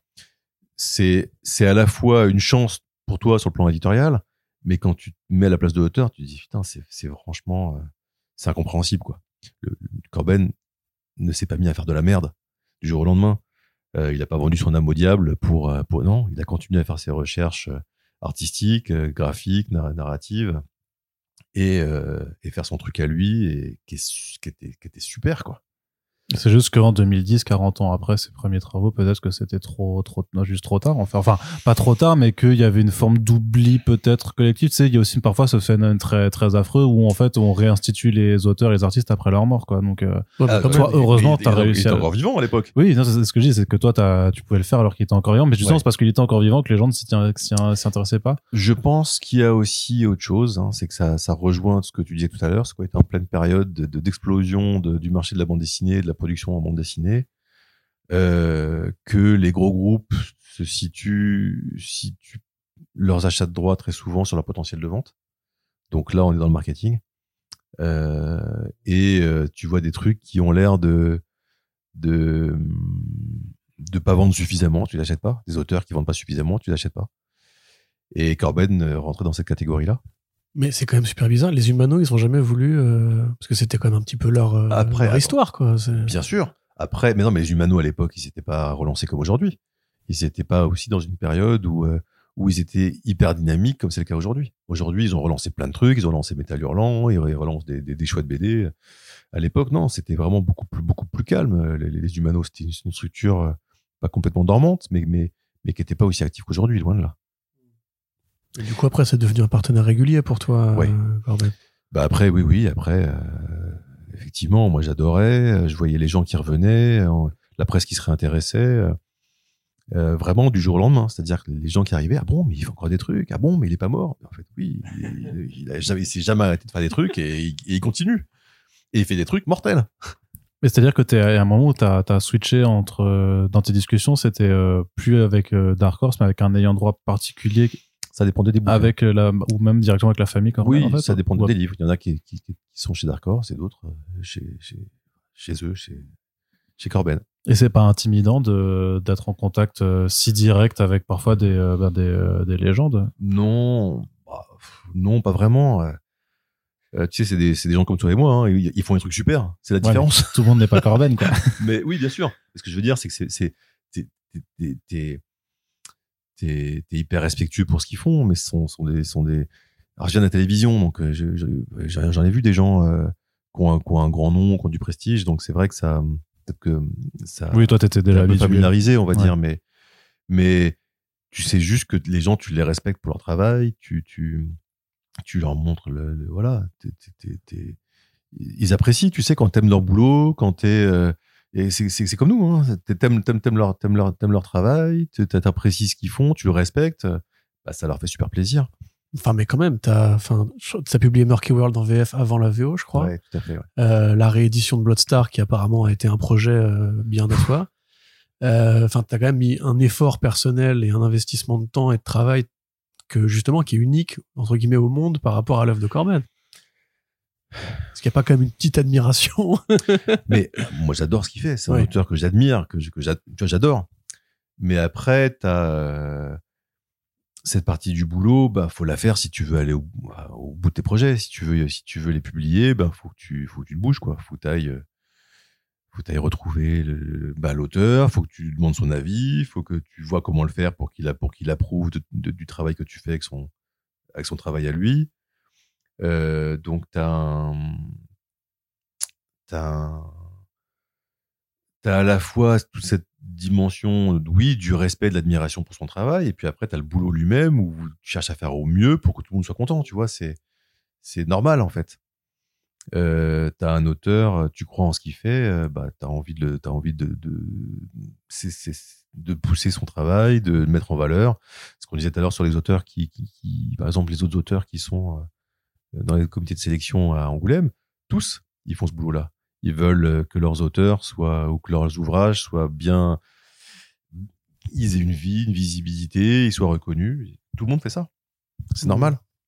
Et ça n'empêche pas que, que tu as de l'admiration pour, pour les gars avec qui tu travailles ou pour d'autres avec qui tu ne travailles pas. Et, et puis quand tu les vois, tu essayes d'être le plus normal possible parce que, parce que de toute façon, c'est, c'est ce qu'il y a de plus simple pour tout le monde. Tu peux nous parler un peu de la, la conception justement de Bloodstar, de l'aventure que ça a été? Ah. Ah bah ça a été une aventure, ouais. Ça a été de loin, je dirais, le bouquin le, le plus dur à faire de, de toute l'histoire de, de ma vie d'éditeur de, de, de Delirium. C'est, ça a été un, à partir du moment où on en parlait à, à l'instant, j'ai vu qu'on pouvait faire les bouquins de Corben, que tout le monde avait tout laissé tomber et s'en foutait complètement ici. Je me suis dit, bah, ça veut dire qu'on peut essayer de, de, de tout chercher fondamentalement et de tout reproposer à nouveau, y compris des classiques comme Den et Bloodstar. Et c'est là, par exemple, que j'ai, j'ai appris qu'il y avait des bouquins que lui ne voulait pas republier, comme Den, par exemple, à l'époque, ou euh, après, en faisant des recherches, des bouquins comme Bloodstar, où lui n'avait pas les droits, parce que le, l'éditeur de l'époque les avait gardés farouchement. Il avait tout gardé, après, les originaux, il avait tout gardé. Et donc, il a fallu d'abord le temps de le retrouver, et le temps de le convaincre. Et ça a été dur. Ça a été très, très dur. Il m'a fallu près de dix ans, quoi, pour, le, pour, pour y arriver. C'était pas qu'une question, enfin, pas forcément de, de rentrer dans, dans le secret professionnel, mais c'était pas juste une question d'argent, alors, ah en non, fait. Du non, tout, non, non, pas du tout. C'était une question de personnalité, de, de, de tellement de, c'est, c'est, c'est une œuvre particulière parce que c'est, c'est une œuvre qui, qui avait été commandée en soixante, je sais pas, au milieu des années soixante-dix, un petit peu avant, soixante-quatorze. Il s'est mis, il s'est mis dessus. Il a mis tout ce qu'il avait dedans, quoi, à l'époque. Et il a soigné cette, cette, cette B D, mais c'est une merveille. Et, euh, et puis l'éditeur, euh, bah, il a fait son truc à lui, et puis il a dit, bah non, ça m'appartient. Et, et puis voilà, quoi. Et donc Corben, il n'a pas très bien vécu, hein, comme tu peux l'imaginer. Ses originaux, il les a plus jamais revus. Euh, euh, c'est un travail quand, qu'il considérait comme parmi ses plus beaux. Et euh, il a mis autant une adaptation de Howard qui est magnifique, que des choses de sa vie à lui. Là, il s'est vraiment approprié cette œuvre, comme il le fait souvent dans, dans ses adaptations. Et il a fait un truc qui est à la fois, c'est du Howard et c'est du Corben, il n'y a pas de doute. Et, euh, et c'est, c'est, voilà, c'est une merveille. Et il ne l'a plus jamais revu. Il n'a plus jamais revu ses originaux. Et quand je l'ai, j'en ai parlé à l'époque, il me disait que c'était un de ses plus beaux bouquins. C'était, euh, si jamais j'arrivais à le faire, il pourrait pas travailler, il pouvait, il pourrait pas collaborer avec moi sur une édition de, de, il voudrait pas le faire. Parce qu'il avait tellement, entre guillemets, euh, souffert à l'époque, que bosser sur ce bouquin dont il n'avait plus aucun droit, euh, plus ah, ça l'avait trop dégoûté. Ouais, euh, ça ouais. l'a dégoûté. Et il a eu malheureusement, effectivement, quelques expériences comme ça qui ont été vraiment pénibles dans, son, dans sa carrière d'artiste. Ça arrive, ça arrive malheureusement, c'est pas le seul. Euh, et donc, euh, donc voilà, ça, ça a été très dur à faire ce bouquin. Et malheureusement, et alors, tout a été dur, tout. Les négociations, retrouver le, l'ayant droit, le, le convaincre de, de le refaire. Euh, j'avais demandé à l'époque à François Truchot, qui est, qui est la personne qui avait fait découvrir véritablement Robert Howard en France, qui avait écrit d'ailleurs la préface à l'édition des Humanos de quatre-vingt-un, ou je ne sais plus comment elle était, s'il pouvait faire la trad. C'est lui qui avait traduit tous les, tous les premiers textes de Howard qu'on, qu'on, qu'on a pu lire en France. Il était partant. Il m'avait fait une préface à l'époque déjà euh, pour... pour sur Corben, et donc il parlait de Howard, de Bloodstar et tout ça, en me disant, enfin, on, on se disait qu'on allait s'en servir pour, pour un de nos bouquins. Mais en fait, le bouquin, il a mis tellement d'années à se faire que, bah, que lui aussi est mort entre-temps. Euh, il me restait sa préface que, j'ai, que j'ai mise dans, dans l'édition de Bloodstar. Et, euh, et, euh, et puis, on a quand même sorti le bouquin, et ça a été dur jusqu'au bout, quoi. C'est-à-dire que, mais vraiment, quasiment jusqu'au dernier week-end pour l'annoncer à mon, à mon, mon diffuseur-distributeur pour la sortie, ça, ça risquait encore de, de, de se planter pour des négos de dernière minute, mais débiles. Et après, des problèmes de, de, de... Tout a été compliqué, tout. Jusqu'à l'impression, j'avais fait des, des belles éditions euh, bibliophilie avec un imprimeur euh, euh, qui fait de très beaux bouquins, mais ça a été super compliqué. Et je me suis dit, plus jamais je referai ce type de bouquin parce que ça a été trop pénible. Il a failli me dégoûter de, de faire ce, ce, ce type d'édition. Et, euh, mais tout a été compliqué, quoi. Ouais. Après, quand les bouquins arrivent, que ce soit les éditions en librairie, les éditions en bibliophilie, tout le travail qui est fait à ce moment-là, tu l'as entre les mains et tu le vois, il est magnifique et t'es content. Mais, euh, et tu, tu laisses petit à petit passer, euh, sombrer, disparaître dans le, dans le, dans le temps, dans, le, dans, le, dans l'histoire. Les galères. Les, les galères. Et que ce soit l'édition librairie, l'édition crowdfunding ou l'édition bibliophilie, ça fait super plaisir de les voir. Parce que t'es aussi un amoureux du livre-objet. T'aimes faire des, euh, des beaux bouquins, enfin, euh, tu fais que euh, du cartonné, du format assez grand, et donc depuis aussi pas mal de temps, euh, des, ouais. des éditions où il y a plus d'efforts qui sont, qui sont ouais. mis dedans, quoi. C'est important, ouais. C'est important qu'on ait ce plaisir de l'objet, parce que si, euh, tu vois, quand t'as une belle bibliothèque avec des beaux bouquins, t'as envie de les prendre de temps en temps et de les regarder. Et, euh, et des beaux bouquins, bah, des beaux objets, t'as envie de les prendre et de les, les, de les refeuilleter. Quand t'as un contenu qui est à la hauteur, Ou, le, ou, ou à l'inverse, que tu fais un objet qui est à la hauteur du contenu, bah, bah t'es content de les ressortir, et les, vies, les, les bouquins ont une vie. Ouais. Et ils continuent d'en avoir une. Mais ça t'a jamais, euh, dans, dans, dans tes problématiques euh, de maison d'édition, en fait, parce que quand je regarde même par rapport à tout, au tout premier livre que tu sortais, t'as toujours été au-dessus du coup d'un prix de vente à, à vingt balles. Ouais. Euh, et maintenant, bah, on se rapproche même parfois plus des, des trente aussi. C'est jamais ouais. quelque chose, bah, parce que c'est aussi le prix à payer pour avoir, bah, pour avoir la fab et pour tout ce qui est, tout ce qui est derrière. Euh, ça, mais ça t'a jamais du coup... Euh, Enfin, j'imagine que ta démarche, c'est aussi de te dire que de toute façon, vu que tu t'adressais à un lectorat relativement âgé et avec un certain pouvoir d'achat, que tu pouvais peut-être te permettre d'a- d'avoir aussi cette offre. Alors, c'est pas forcément. C'est-à-dire que je, me, je partais pas mmh. du principe que j'étais, je m'adressais à un lectorat. Justement, je cherche pas une cible particulière. Je veux, je veux toucher le plus de monde possible. Par contre, ce que je veux, c'est que les gens en aient pour leur argent. S'ils payent un bouquin qui est un peu cher, ben il faut qu'il soit beau et il faut que tout soit soigné. Que t'aies une vraie belle trad, que t'aies hein, du travail éditorial, que t'aies euh, que tu aies un contenu qui soit bien. Euh, c'est plutôt cette démarche-là. Et par exemple, typiquement aussi, euh, dès le début, dès les premiers bouquins, je voulais que les formats comics ne soient pas celui que j'allais adopter pour mes bouquins. Je voulais mettre en avant le travail des, des, des, des auteurs, des dessinateurs, et donc les sortir plus grands que le format comics, pour de pouvoir les sortir des cases de comics. Et c'est marrant parce que c'est un débat qui arrive maintenant... Euh, Euh... il n'arrive pas, mais il est de plus en plus prégnant quand voilà, même, en, plus en présent, tout cas plus présent. Ouais. C'est ça. Mais disons que maintenant, il, il devient, euh, il devient bien clair, bien limpide, bien, bien, bien compris, bien, ent- bien, bien entendu, aussi bien chez les éditeurs que chez les libraires. Parce que t'as en fait t'as les grands groupes surtout de, voilà. de comics qui ont qui commencé à s'y mettre maintenant, ouais, qui sont penchés dessus depuis quelques années. Et maintenant ça ça va se discuter effectivement quand toi t'étais le seul à le faire, euh, euh, peut-être à l'époque, en tout cas dans toute la production. Euh, voilà quoi. Quand t'es un petit éditeur, t'as pas un impact sur le marché. Quand les gros commencent à s'y mettre, qui qui qui, ça, qui intègrent aussi ces problématiques, bah là ça ça change le ça change le le paysage. Et c'est ce qui est en train de se produire et c'est une super nouvelle. Parce que toi, tu penses qu'il... Enfin, c'est quoi ton opinion sur le, le, faso, le, la façon dont le format peut cloisonner les bouquins ah et, bah, et leur place en librairie? Il n'y a pas le moindre doute. Euh, alors, quand on parle de super-héros, de toute façon, que tu changes le format, ce sont les fans de super-héros qui vont, le, qui vont les acheter. Mais quand tu pars sur de la B D de genre, euh, si c'est de la B D historique, si c'est de la B D de guerre, si c'est de, du, du polar, de la science-fiction, euh, bah, le but, c'est de les sortir des cases de comics. C'est de les mettre avec les polars, la science-fiction et la B D historique. Parce que sinon, si tu les laisses en, en comics, bah, t'as les gars qui ne lisent pas de comics parce que c'est du comics, donc ils vont se dire dans, dans leur tête que c'est, euh, c'est du super-héros. Le comics, c'est du super-héros, donc ils vont pas y aller.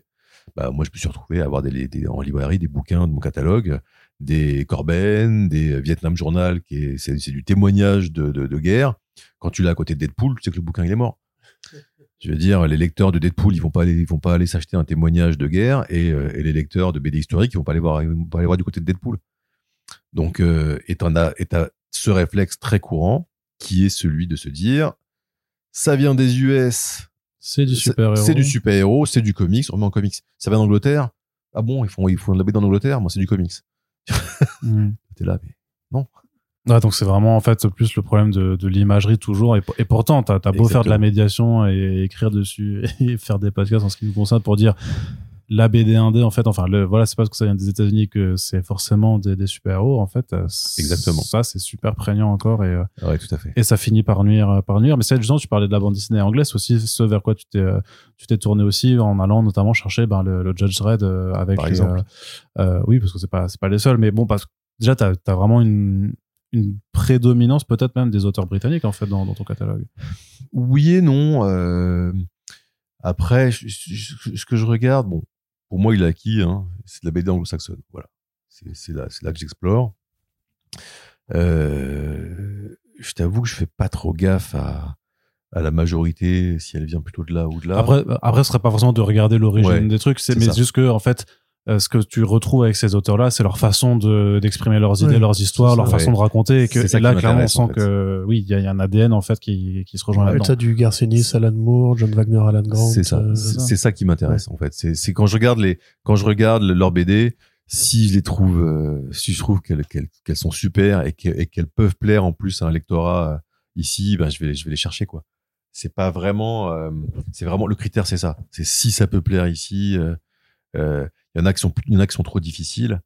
Il y en a. Euh... T'as fait Maxi Mortal quand même. Hein. Maxi Mortal, c'est chaud. Hein. Maxi Mortal, c'est difficile. Ouais.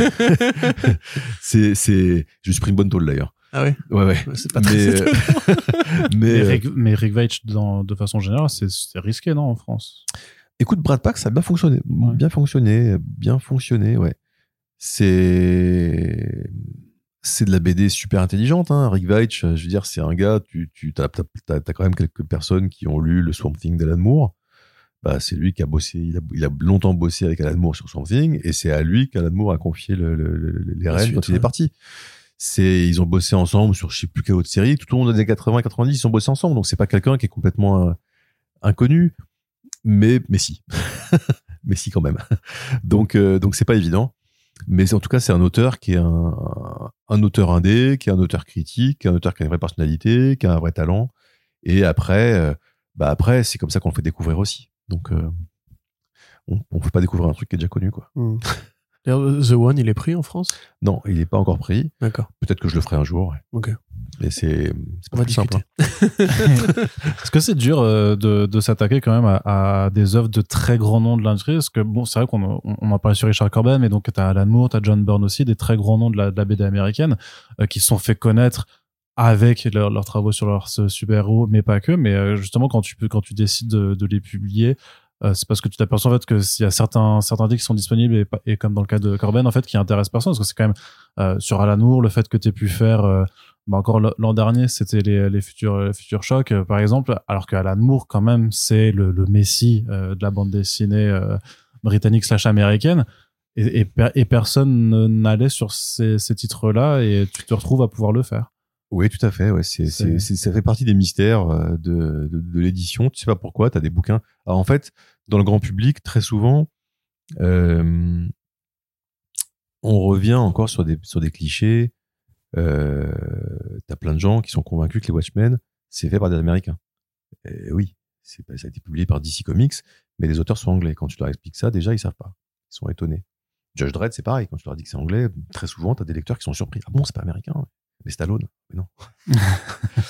euh, et euh, donc, tu te rends compte déjà que l'image du comics est tellement associée à, à, aux majors américaines que tout ce qui a pu y avoir lieu, être produit, proposé avant ou ailleurs, euh, si tu tombes pas dans le registre de la B D indé, intello, du roman graphique, ça n'existe quasiment pas, en fait. Et Alan Moore, t'as beaucoup de gens qui ont, qui adorent, qui connaissent ces, ces, ces cartons, qui connaissent la Ligue Gentleman Extraordinaire, qui connaissent les faits pour Vendetta, mais qui savent même pas qu'il a fait des trucs avant quatre-vingt-six, quoi. Et à ce moment-là, il y en avait beaucoup qui étaient en Angleterre. Alors, les bouquins comme euh, Halo Jones, par exemple, qui est une merveille, ouais. ça, c'est, un, c'est vraiment un de ses chefs-d'œuvre, euh, c'est de la science-fiction, c'est de la B D de genre, la B D anglaise, donc déjà, t'as déjà, t'as déjà deux, deux, deux critères qui font que ça rentre pas, ça, ça rentre pas à Angoulême, par exemple. Et pourtant, c'est, c'est visionnaire, c'est ultra engagé, c'est ultra critique, c'est ultra bien vu, c'est ultra maîtrisé. C'est un bouquin, euh, en un sens féministe, avec des personnages féminins qu'on en voit rarement traités en bande dessinée, euh, euh, avec une finesse, une, une, une, une intelligence, une sensibilité qui est quand même assez rare. Et ben, tu le fais découvrir aujourd'hui, bah, t'es content. Chaque fois que t'as des gens qui le découvrent, t'es super content. Parce que c'est une B D qui, voilà, qui est brillante. C'est, c'est de la B D intelligente qui s'adresse à, à tout le monde. C'est pas de la B D intelligente qui s'adresse à des intellos. C'est toute la différence. Mais est-ce que c'est facile de travailler avec euh, deux mille A D slash Rebellion, ouais, du coup? Parce que c'est quand même un groupe aussi. Euh... Oui, oui, c'est un groupe. Mais alors, ils sont contents parce que depuis qu'on a commencé à bosser ensemble, ça fait quelques années maintenant, il y a quand même beaucoup de choses qu'on a explorées. Euh, et pour eux aussi, c'est, c'est, c'est une exploration. C'est-à-dire qu'il y a tout un tas de trucs. Euh, ça leur donne plein d'idées aussi sur, sur leur ligne éditoriale, sur ce qu'ils peuvent exploiter, sur comment le faire. Euh, parce qu'on en a parlé depuis des années aussi, sur, sur, sur comment faire bouger leur bouquin aussi en termes de, d'identité éditoriale en Angleterre. Donc, euh, c'est, c'est, des, c'est des échanges, en fait. Euh, donc, ils sont très contents. Euh, et donc, le boulot se passe aujourd'hui très bien. Après, peut-être qu'un jour, quand ça marchera super bien, ils diront, oh, maintenant, il nous faut un gros, quoi. Ça, c'est possible aussi. C'est, c'est eux qui t'ont imposé l'esthétique des euh, affaires classées ouais. ou okay. Non, non, je trouve qu'elle était très, très bien. Ouais, parce que... je, l'ai, je l'ai adoptée, hein, direct. Elle était, elle était bien vue, euh, assez radicale, propre, lisible. Euh, après, à l'inverse, je vois aussi des bouquins qu'ils font maintenant, euh, qui sont euh, parfois des, des, des, des adaptations de, où, où ils refont des éditions après avoir vu les éditions de Delirium. Ça, ça fait plaisir. Ne serait-ce que sur le fait euh, que... Je... J'imagine qu'ils aiment aussi le cartonnet. En ouais. fait, euh, ça, ça, ce côté ouais. très luxueux, enfin, qui est réservé aux éditions luxueuses pour eux, mais euh, chez voilà. nous, c'est le standard. Donc, euh... bah, c'est quelque chose qu'ils, qu'ils font de plus en plus fréquemment aussi. Parce qu'ils apprécient aussi, en fait, ils se rendent compte euh, bah, que tu as un plaisir de l'objet, voilà, que, tu, que, tu, que tu éprouves devant, quand tu as un beau bouquin entre les mains. Quoi. Mmh. Et ils le font. Ils le font de plus en plus. Et ça fait partie de ces échanges en permanence. En fait, on, ouais. on vit dans le même, euh, dans le même environnement et. Euh, Et il y a une perméabilité permanente entre, entre ce, que, ce que chacun fait, quoi. Puis il y a un autre auteur aussi euh, qui fait partie de ton catalogue et qui, euh, avec tout le respect que j'ai pour Moore, Byrne et tout ça, qui sont des anciens, entre guillemets, ah, là, là. Un, un auteur qui est, qui est pas non plus, euh, plus si jeune que ça, parce qu'il a, il a quarante-quatre ans aujourd'hui, mais euh, Michel Fiffe, ouais. euh, que, qui dénote un peu même du, du, un peu du reste, j'ai, j'ai envie de dire, de, de la bibliographie, enfin, de, de ton catalogue. Est-ce que tu peux nous expliquer euh, ouais. pourquoi lui, comment t'es tombé dessus, euh, qu'est-ce qui t'a attiré? J'adore. Alors, voilà. On en parlait tout à l'heure euh, des comics mainstream euh, que j'adorais quand j'étais gamin. C'était probablement les mêmes qui lisaient, même s'il est un peu plus jeune que moi. Euh, lui, par contre, il a aussi, il a aussi bien, bien lu pendant les années quatre-vingt-dix, beaucoup plus que moi, loin de là. Et puis, il lisait, il lisait du Marvel et du D C. Mais il a été nourri à ces comics mainstream qu'il a adoré et euh, qu'on nourrit son imaginaire et... Euh, c'est un auteur qui, euh, qui, en un sens, comme Corben, quand il fait des adaptations de, de bouquins, euh, de, de romans, de nouvelles fantastiques ou de fantasy, lui, il fait ça avec du comics de super-héros. Il reprend des choses qu'on connaît, qu'on a, des personnages qu'on a bien connus, des univers qu'on a bien connus, des, des mécaniques euh, narratives qu'on connaît très bien, et il fait son truc à lui. Donc, euh, c'est à la fois du super-héros mainstream et c'est du Michel Fiffe. Il s'approprie son truc et il s'éclate. Exactement ce que fait Corben quand il se fait euh, des adaptations d'Edgar Poe ou de Howard ou, euh, ou euh, des hommages à Lovecraft comme Rat God. Bah, lui, il le fait avec ses comics de super-héros. Et donc, il reprend des personnages qui l'ont marqué dans les années quatre-vingts et, et, et il se lâche complètement. Et dans Copra, typiquement, plus ça avance, c'est une série qu'il a commencé à, vers deux mille douze à la louche, ouais, douze treize en s'auto-publiant. Et plus il avance, plus il maîtrise sa narration et plus ça devient fou. Il y a des, des, il y a des, sé- enfin, il y a des séquences dedans qui sont mais, incroyables, qui sont mais, virtuoses au niveau graphique, qui sont l'éclat total au niveau, de, au niveau de l'écriture. On est purement dans du comics mainstream et purement dans du comics indé en même temps. C'est ça qui est assez fou. Et, euh, et, euh, et j'arrive, j'ai beaucoup de mal aujourd'hui à lire des comics de super-héros. Mais ce, ce, ce Copra... Il y a quelques épisodes quand, quand je les lisais, mais je me prenais des tartes parce que d'abord, je sais pas, on sait, on sait jamais où il va vu que c'est pas, c'est pas marketé, c'est pas franchisé. Il peut aller où il veut, il peut dégommer les personnages quand il a envie, il peut, il peut faire ce qu'il veut avec. Il est en totale liberté. Et du coup, on a des, des, des moments créatifs, des moments d'intensité, des moments de, de d'éclate sur le plan graphique. Mmh. Euh, et on le se les prend en pleine face, limite, hein. Parfois, ouais, parfois. Et c'est euh, dans, le, dans, le, dans le volume quatre, il y a deux épisodes à un moment, mais ça faisait des années que je ne m'étais pas pris une tarte pareille en les lisant. Euh, je veux pas trop en parler parce que sinon je spoil. C'est très difficile d'en parler sans spoiler, mais mais je me suis pris une gifle. J'étais là, yes, putain, ça fait du bien quoi. C'est, ça fait du bien de lire des bons comics quoi, des bons comics de super-héros. Je veux dire, j'ai, j'ai pas besoin que tu montes la bite de Batman pour pour avoir l'impression d'avoir une révélation quoi. La fameuse. Ouais, tu vois, mais c'est je veux dire, c'est un truc. C'était, c'était là, putain les mecs, ça va quoi. Tu veux, tu veux qu'on parle de Den ou euh... mais, mais, mais Den, c'est pas, tu vois, c'est pas, c'est pas une révolution, je t'en fous, c'est un gimmick. C'est pas plus que ça, tu vois. C'est, c'est, c'est, c'est ça, ça colle à son univers qui est fantasmé au niveau euh, de tous les corps qui sont, qui sont, qui sont, sont tous tout nus, oui, ils sont tous tout nus déjà. Et puis et après, et après, t'es dans une espèce de fantasme permanent là-dedans. Le mec, il se lâche, il est dans sa tête, il est dans, dans son monde, il fait son délire. C'est pas tout à coup. Euh, T'as une histoire, tu sais même pas ce qui se passe, t'en as rien à foutre. Et puis t'as un mec qui monte sa bite, et puis t'as, t'as l'impression d'avoir, d'avoir, d'avoir tout à coup un numéro collector. Ça n'a pas de sens. Bah, quand c'est la première fois en quatre-vingts ans qu'il la montre, euh, quelque part, c'est un, c'est un happening, tu vois. C'est... Est-ce que t'as envie de voir la, la bite d'un mec de quatre-vingts ans ? Je suis pas sûr. Non, non, je, non mais, mais dans l'histoire, il en a pas quatre-vingts, justement. Dans, dans l'histoire, il est, euh, il, est au, il est au summum de son âge. Euh, c'est magnifique, mais bon, on va pas, pas épiloguer sur, sur le... Batman, non. Sur non mais bon, c'est, c'est un exemple, en fait. Oui, oui, mais je, mais je vois, mais je, je perçois ce qui a pu t'agacer, en fait, euh, dans les choses qui ont pu faire causer dans, dans l'industrie mainstream ces dernières années. Euh, par rapport du coup à la proposition de, de Fiffe qui effectivement, enfin, où c'est dès le premier numéro de toute façon, bah euh, l'équipe perd, il y a une bombe nucléaire qui explose et puis euh, et tu dois tout reconstruire à partir de là. Donc, c'est vrai. D'entrée. Ouais, c'est ça. C'est Suicide Squad mais en la en, en plus vénère, beaucoup plus hardcore que ce que euh, les... Suicide Squad, Doom Patrol. Ouais, c'est ça. Ouais. Un mélange de deux, mais encore plus, tu vois, plus hardcore que tout ce que Morrison. Euh... ou euh, du coup sous cette question Ostrander. Merci Ostrander en fait on peut ouais. faire euh, à l'époque quoi. Mais c'est, c'est surtout en fait le le le, le truc qu'on qu'on euh, on n'est pas dans une franchise qui est surexploitée mmh. où tout a déjà été écrit des milliards de fois. C'est un peu le c'est pour ça que l'exemple de Batman me fait marrer parce qu'en fait, on a tellement fait de trucs sur le personnage que c'est quand même très rare de tomber sur quelque chose de nouveau. Euh, tu peux avoir des des des super dessinateurs, tu peux avoir des super scénaristes, ça n'empêche absolument rien, ça a toujours été le cas dans l'industrie mainstream du comics. T'as tout le temps des super scénaristes qui arrivent, des super dessinateurs qui arrivent et qui te remettent un coup de, un coup de jeune sur une série et qui te la, qui te la, qui te la rendent éclatante.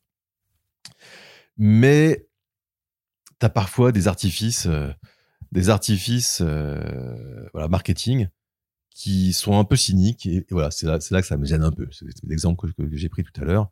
Et, et sur une série, euh, et, et en plus qui reste toujours, tout reste toujours dans un cadre qui est très, quand même très rigide, c'est-à-dire que tu sais que tu as des personnages qui sont intouchables, tu sais que tu as certains, mmh. certaines choses qui sont intouchables sur le plan moral, sur le plan... Enfin, c'est comme ça. Oui, il y a un statu quo qui, voilà, qui va rester quand même. Tu dois rester dans un cadre quand même qui est toujours très, très, très maîtrisé. Euh, quand tu pars sur un bouquin de Corben ou sur un bouquin de Michel Fiffe, tu sais que tu n'as rien qui va être cadré. Si le mec il a envie d'aller là où ça dérange, il va y aller. S'il a envie d'aller juste là où ça l'éclate, il va y aller. Et c'est souvent le moteur. C'est qu'ils aillent là où ça les éclate et ils font des trucs avec une liberté sur le plan créatif qui, qui justement, f- fait beaucoup de bien. Puis l'une de tes, de tes dernières acquisitions aussi, bah, c'est le Grandville de Brian ouais. Talbot que tu fais depuis deux ans maintenant, je crois. Un peu, euh, un peu. Oui, c'est la deuxième année. Deuxième année, c'est ça. Ouais. Euh, ça aussi, est-ce que tu peux nous, nous raconter un peu bah, comment t'es tombé dessus et est-ce que c'était compliqué d'aller trouver là aussi un très très très grand nom aussi de, de la bande dessinée, de, d'avoir les droits pour le Alors, sortir en France ? Non, ça a été très facile. Toujours pareil, hein, c'est que c'est un auteur anglais. Donc, euh, un auteur anglais qui n'a pas fait... Euh... Ah, c'est, c'est vraiment systématique, quoi. Les auteurs anglais, c'est, ça n'intéresse bah, pas grand-chose. Après, Talbot, il n'a pas un grand Batman à la ceinture ou un truc comme ça, tu vois. C'est... Ouais. Il a dû en faire, en plus. Il me oui, semble. Probablement. Mais même au sein euh, des femmes de comics. Oui, euh, il a Talbot, fait euh, pas... du Preacher. Bon, c'est pas... C'est pas mm. c'est, il me semble aussi. Hein. Euh, peut-être, que je dis des, peut-être que je dis des bêtises, peut-être que je confonds. Mais, il, mais je ne serais pas étonné. Euh, peut-être que je confonds, hein. Il a fait beaucoup euh, avec Neil Gaiman. Il a fait du Sandman, je crois, surtout. Sandman, peut-être. Ouais. Enfin, voilà, a, en fait, il a fait des gros trucs chez D C aussi. Il a fait euh, des choses comme ça. Mais c'est un auteur anglais. Donc, euh, donc voilà, c'est, tout le monde s'en fout. Et après, euh, effectivement, t'as des monstres. Euh, t'as des monstres euh, et il en fait partie de la bande dessinée anglaise. C'est un auteur qui est brillant, qui est hyper cultivé, qui est hyper talentueux, qui a des univers qui lui sont propres. Et, euh, et il a fait des choses qui étaient marquantes déjà dans les années, euh, enfin moi en tout cas, je les avais découvertes dans les années quatre-vingts, qui étaient antérieures, qui étaient fabuleuses, quoi. Euh, comme les aventures de Luther Arkwright. C'est Bien un sûr. Bouquin que j'ai toujours eu envie de publier en me disant, fouah, il est dur. Si je le sors comme ça, je vais me prendre encore une tôle, j'ai pas envie. Donc, euh, donc, euh, bah, c'est pas le bon bouquin pour commencer.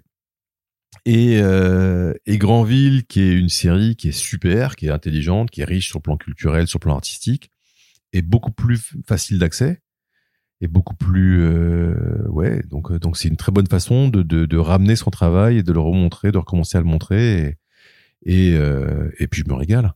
Et lui en plus il est super content parce que parce que bah il voit que ça ça, ça commence à quand même plutôt bien tourner. Ah, ça, euh, c'est une série très francophile quoi. Qui est très francophile absolument. Euh, donc il est, lui aussi hein. Donc euh, donc euh, voilà il est il est très content de voir que ça que ça bouge que ça que ça plaît en fait c'est toujours pareil surtout hein. Que t'as un rythme de parution assez soutenu en fait sur cette série là. Oui alors les deux premiers volumes avaient été publiés par Milady en deux mille onze deux mille douze à peu près. Ok donc euh, c'est aussi pour ça que eux ils avaient laissé tomber la série je pense que ça n'avait pas dû marcher assez par rapport à leurs attentes euh, donc c'est aussi pour ça que j'ai pas voulu euh, rester trop longtemps euh, laisser trop de temps passer entre les volumes parce que il y avait des lecteurs qui connaissaient soit Brian Talbot soit Grandville qui bah, seraient plutôt intéressés par les, par les, les volumes suivants donc on a quand même retravaillé les traductions on les a on a corrigé des trucs. Euh, on a retravaillé la fabrication, on a retravaillé les bonus pour faire vraiment de belles éditions, euh, bah, de nouvelles éditions qui, qui soient chouettes. Et puis essayer d'arriver vite au, au, au volume inédit. Et là, donc le troisième est sorti en septembre. Il a été très bien accueilli. Et là, le quatrième sort dans dix jours. Et, euh, et Brian sera avec nous à Angoulême d'ailleurs. À cette occasion et ça fait super plaisir. Il avait ça kiffé son, son passage sur, sur Paris euh, à l'automne, justement toujours. Qu'on avait pu l'interviewer ouais. En plus. Euh, oui, il avait voulu qu'on lui parle ouais. Un peu en français d'ailleurs. Je crois qu'il essaie d'apprendre le français, il me semble. Ah, mais il comprend très bien et, et il parle, il parle, il peut communiquer en français. Ouais. Et sur, sur ton rythme de publication, t'es pas, t'es, euh, enfin là j'ai l'impression que c'est un bouquin par mois euh, que que tu fais. Je... À peu près, ouais. Parce que j'ai, j'ai, je je suis pas, je, je calcule pas tous tous les mois depuis depuis dix ans, mais c'est vraiment ce genre de rythme que t'as voulu a, ouais. Avoir aussi, que tu tu veux pas forcément augmenter la cadence, euh, même si justement t'es quand même sur des bah des trucs qui qui marchent peut-être ou, ou peut-être pas, mais ça dépend. Il y en a qui marchent, il y en a qui marchent pas. Euh, c'est difficile d'augmenter la, la cadence. Là, je suis vraiment à fond à fond les ballons. Euh, parce qu'il faudrait que, que, que je travaille, que je sois pas que tout seul, quoi. C'est-à-dire, je travaille avec. C'est toujours tout seul? Ouais. Okay, ouais. Mais, euh, donc, euh, tu vois, à la limite de ce que je veux faire avec, euh, bon, je travaille avec des, des, des, des prestataires, des, des partenaires extérieurs, hein, mais, euh, dans la structure, je suis, je suis seul à bosser dessus. T'es un one-man army. Ouais, donc, euh, tu vois, je suis à la limite de ce que je peux faire. Et donc, euh, pour en faire plus, il faut que je développe la société, que je bosse avec plus de monde, et cetera. Et ça, ça... t'as pas forcément envie? Si, si, si, c'est un truc qui m'intéresse. Mais je sais pas, je sais pas forcément comment faire. c'est, un, c'est un autre savoir. Tu vois, justement, je suis pas, je suis pas un, c'est un savoir-faire. Moi, je suis pas un, je suis un mec qui vient d'édito, c'est ce qui m'éclate. Euh, développer des boîtes, j'aime bien l'idée, mais je sais pas faire. mm. Donc, euh, je cogite, je cherche, mais c'est beaucoup plus lent qu'un processus normal, je dirais. Euh, tu vois, je pense que typiquement, euh, d'autres sociétés, d'autres éditeurs de comics, euh, ça, ça le faire mieux que moi aujourd'hui, sans aucun doute. Euh, qui sont créés ces dernières années, récemment, tu vois. Ouais. Euh, donc ça c'est un, c'est un autre c'est un autre un autre savoir-faire sur, sur, sur notre boulot quoi tout simplement donc pour pas faire n'importe quoi je le fais pas ou alors je le fais lentement.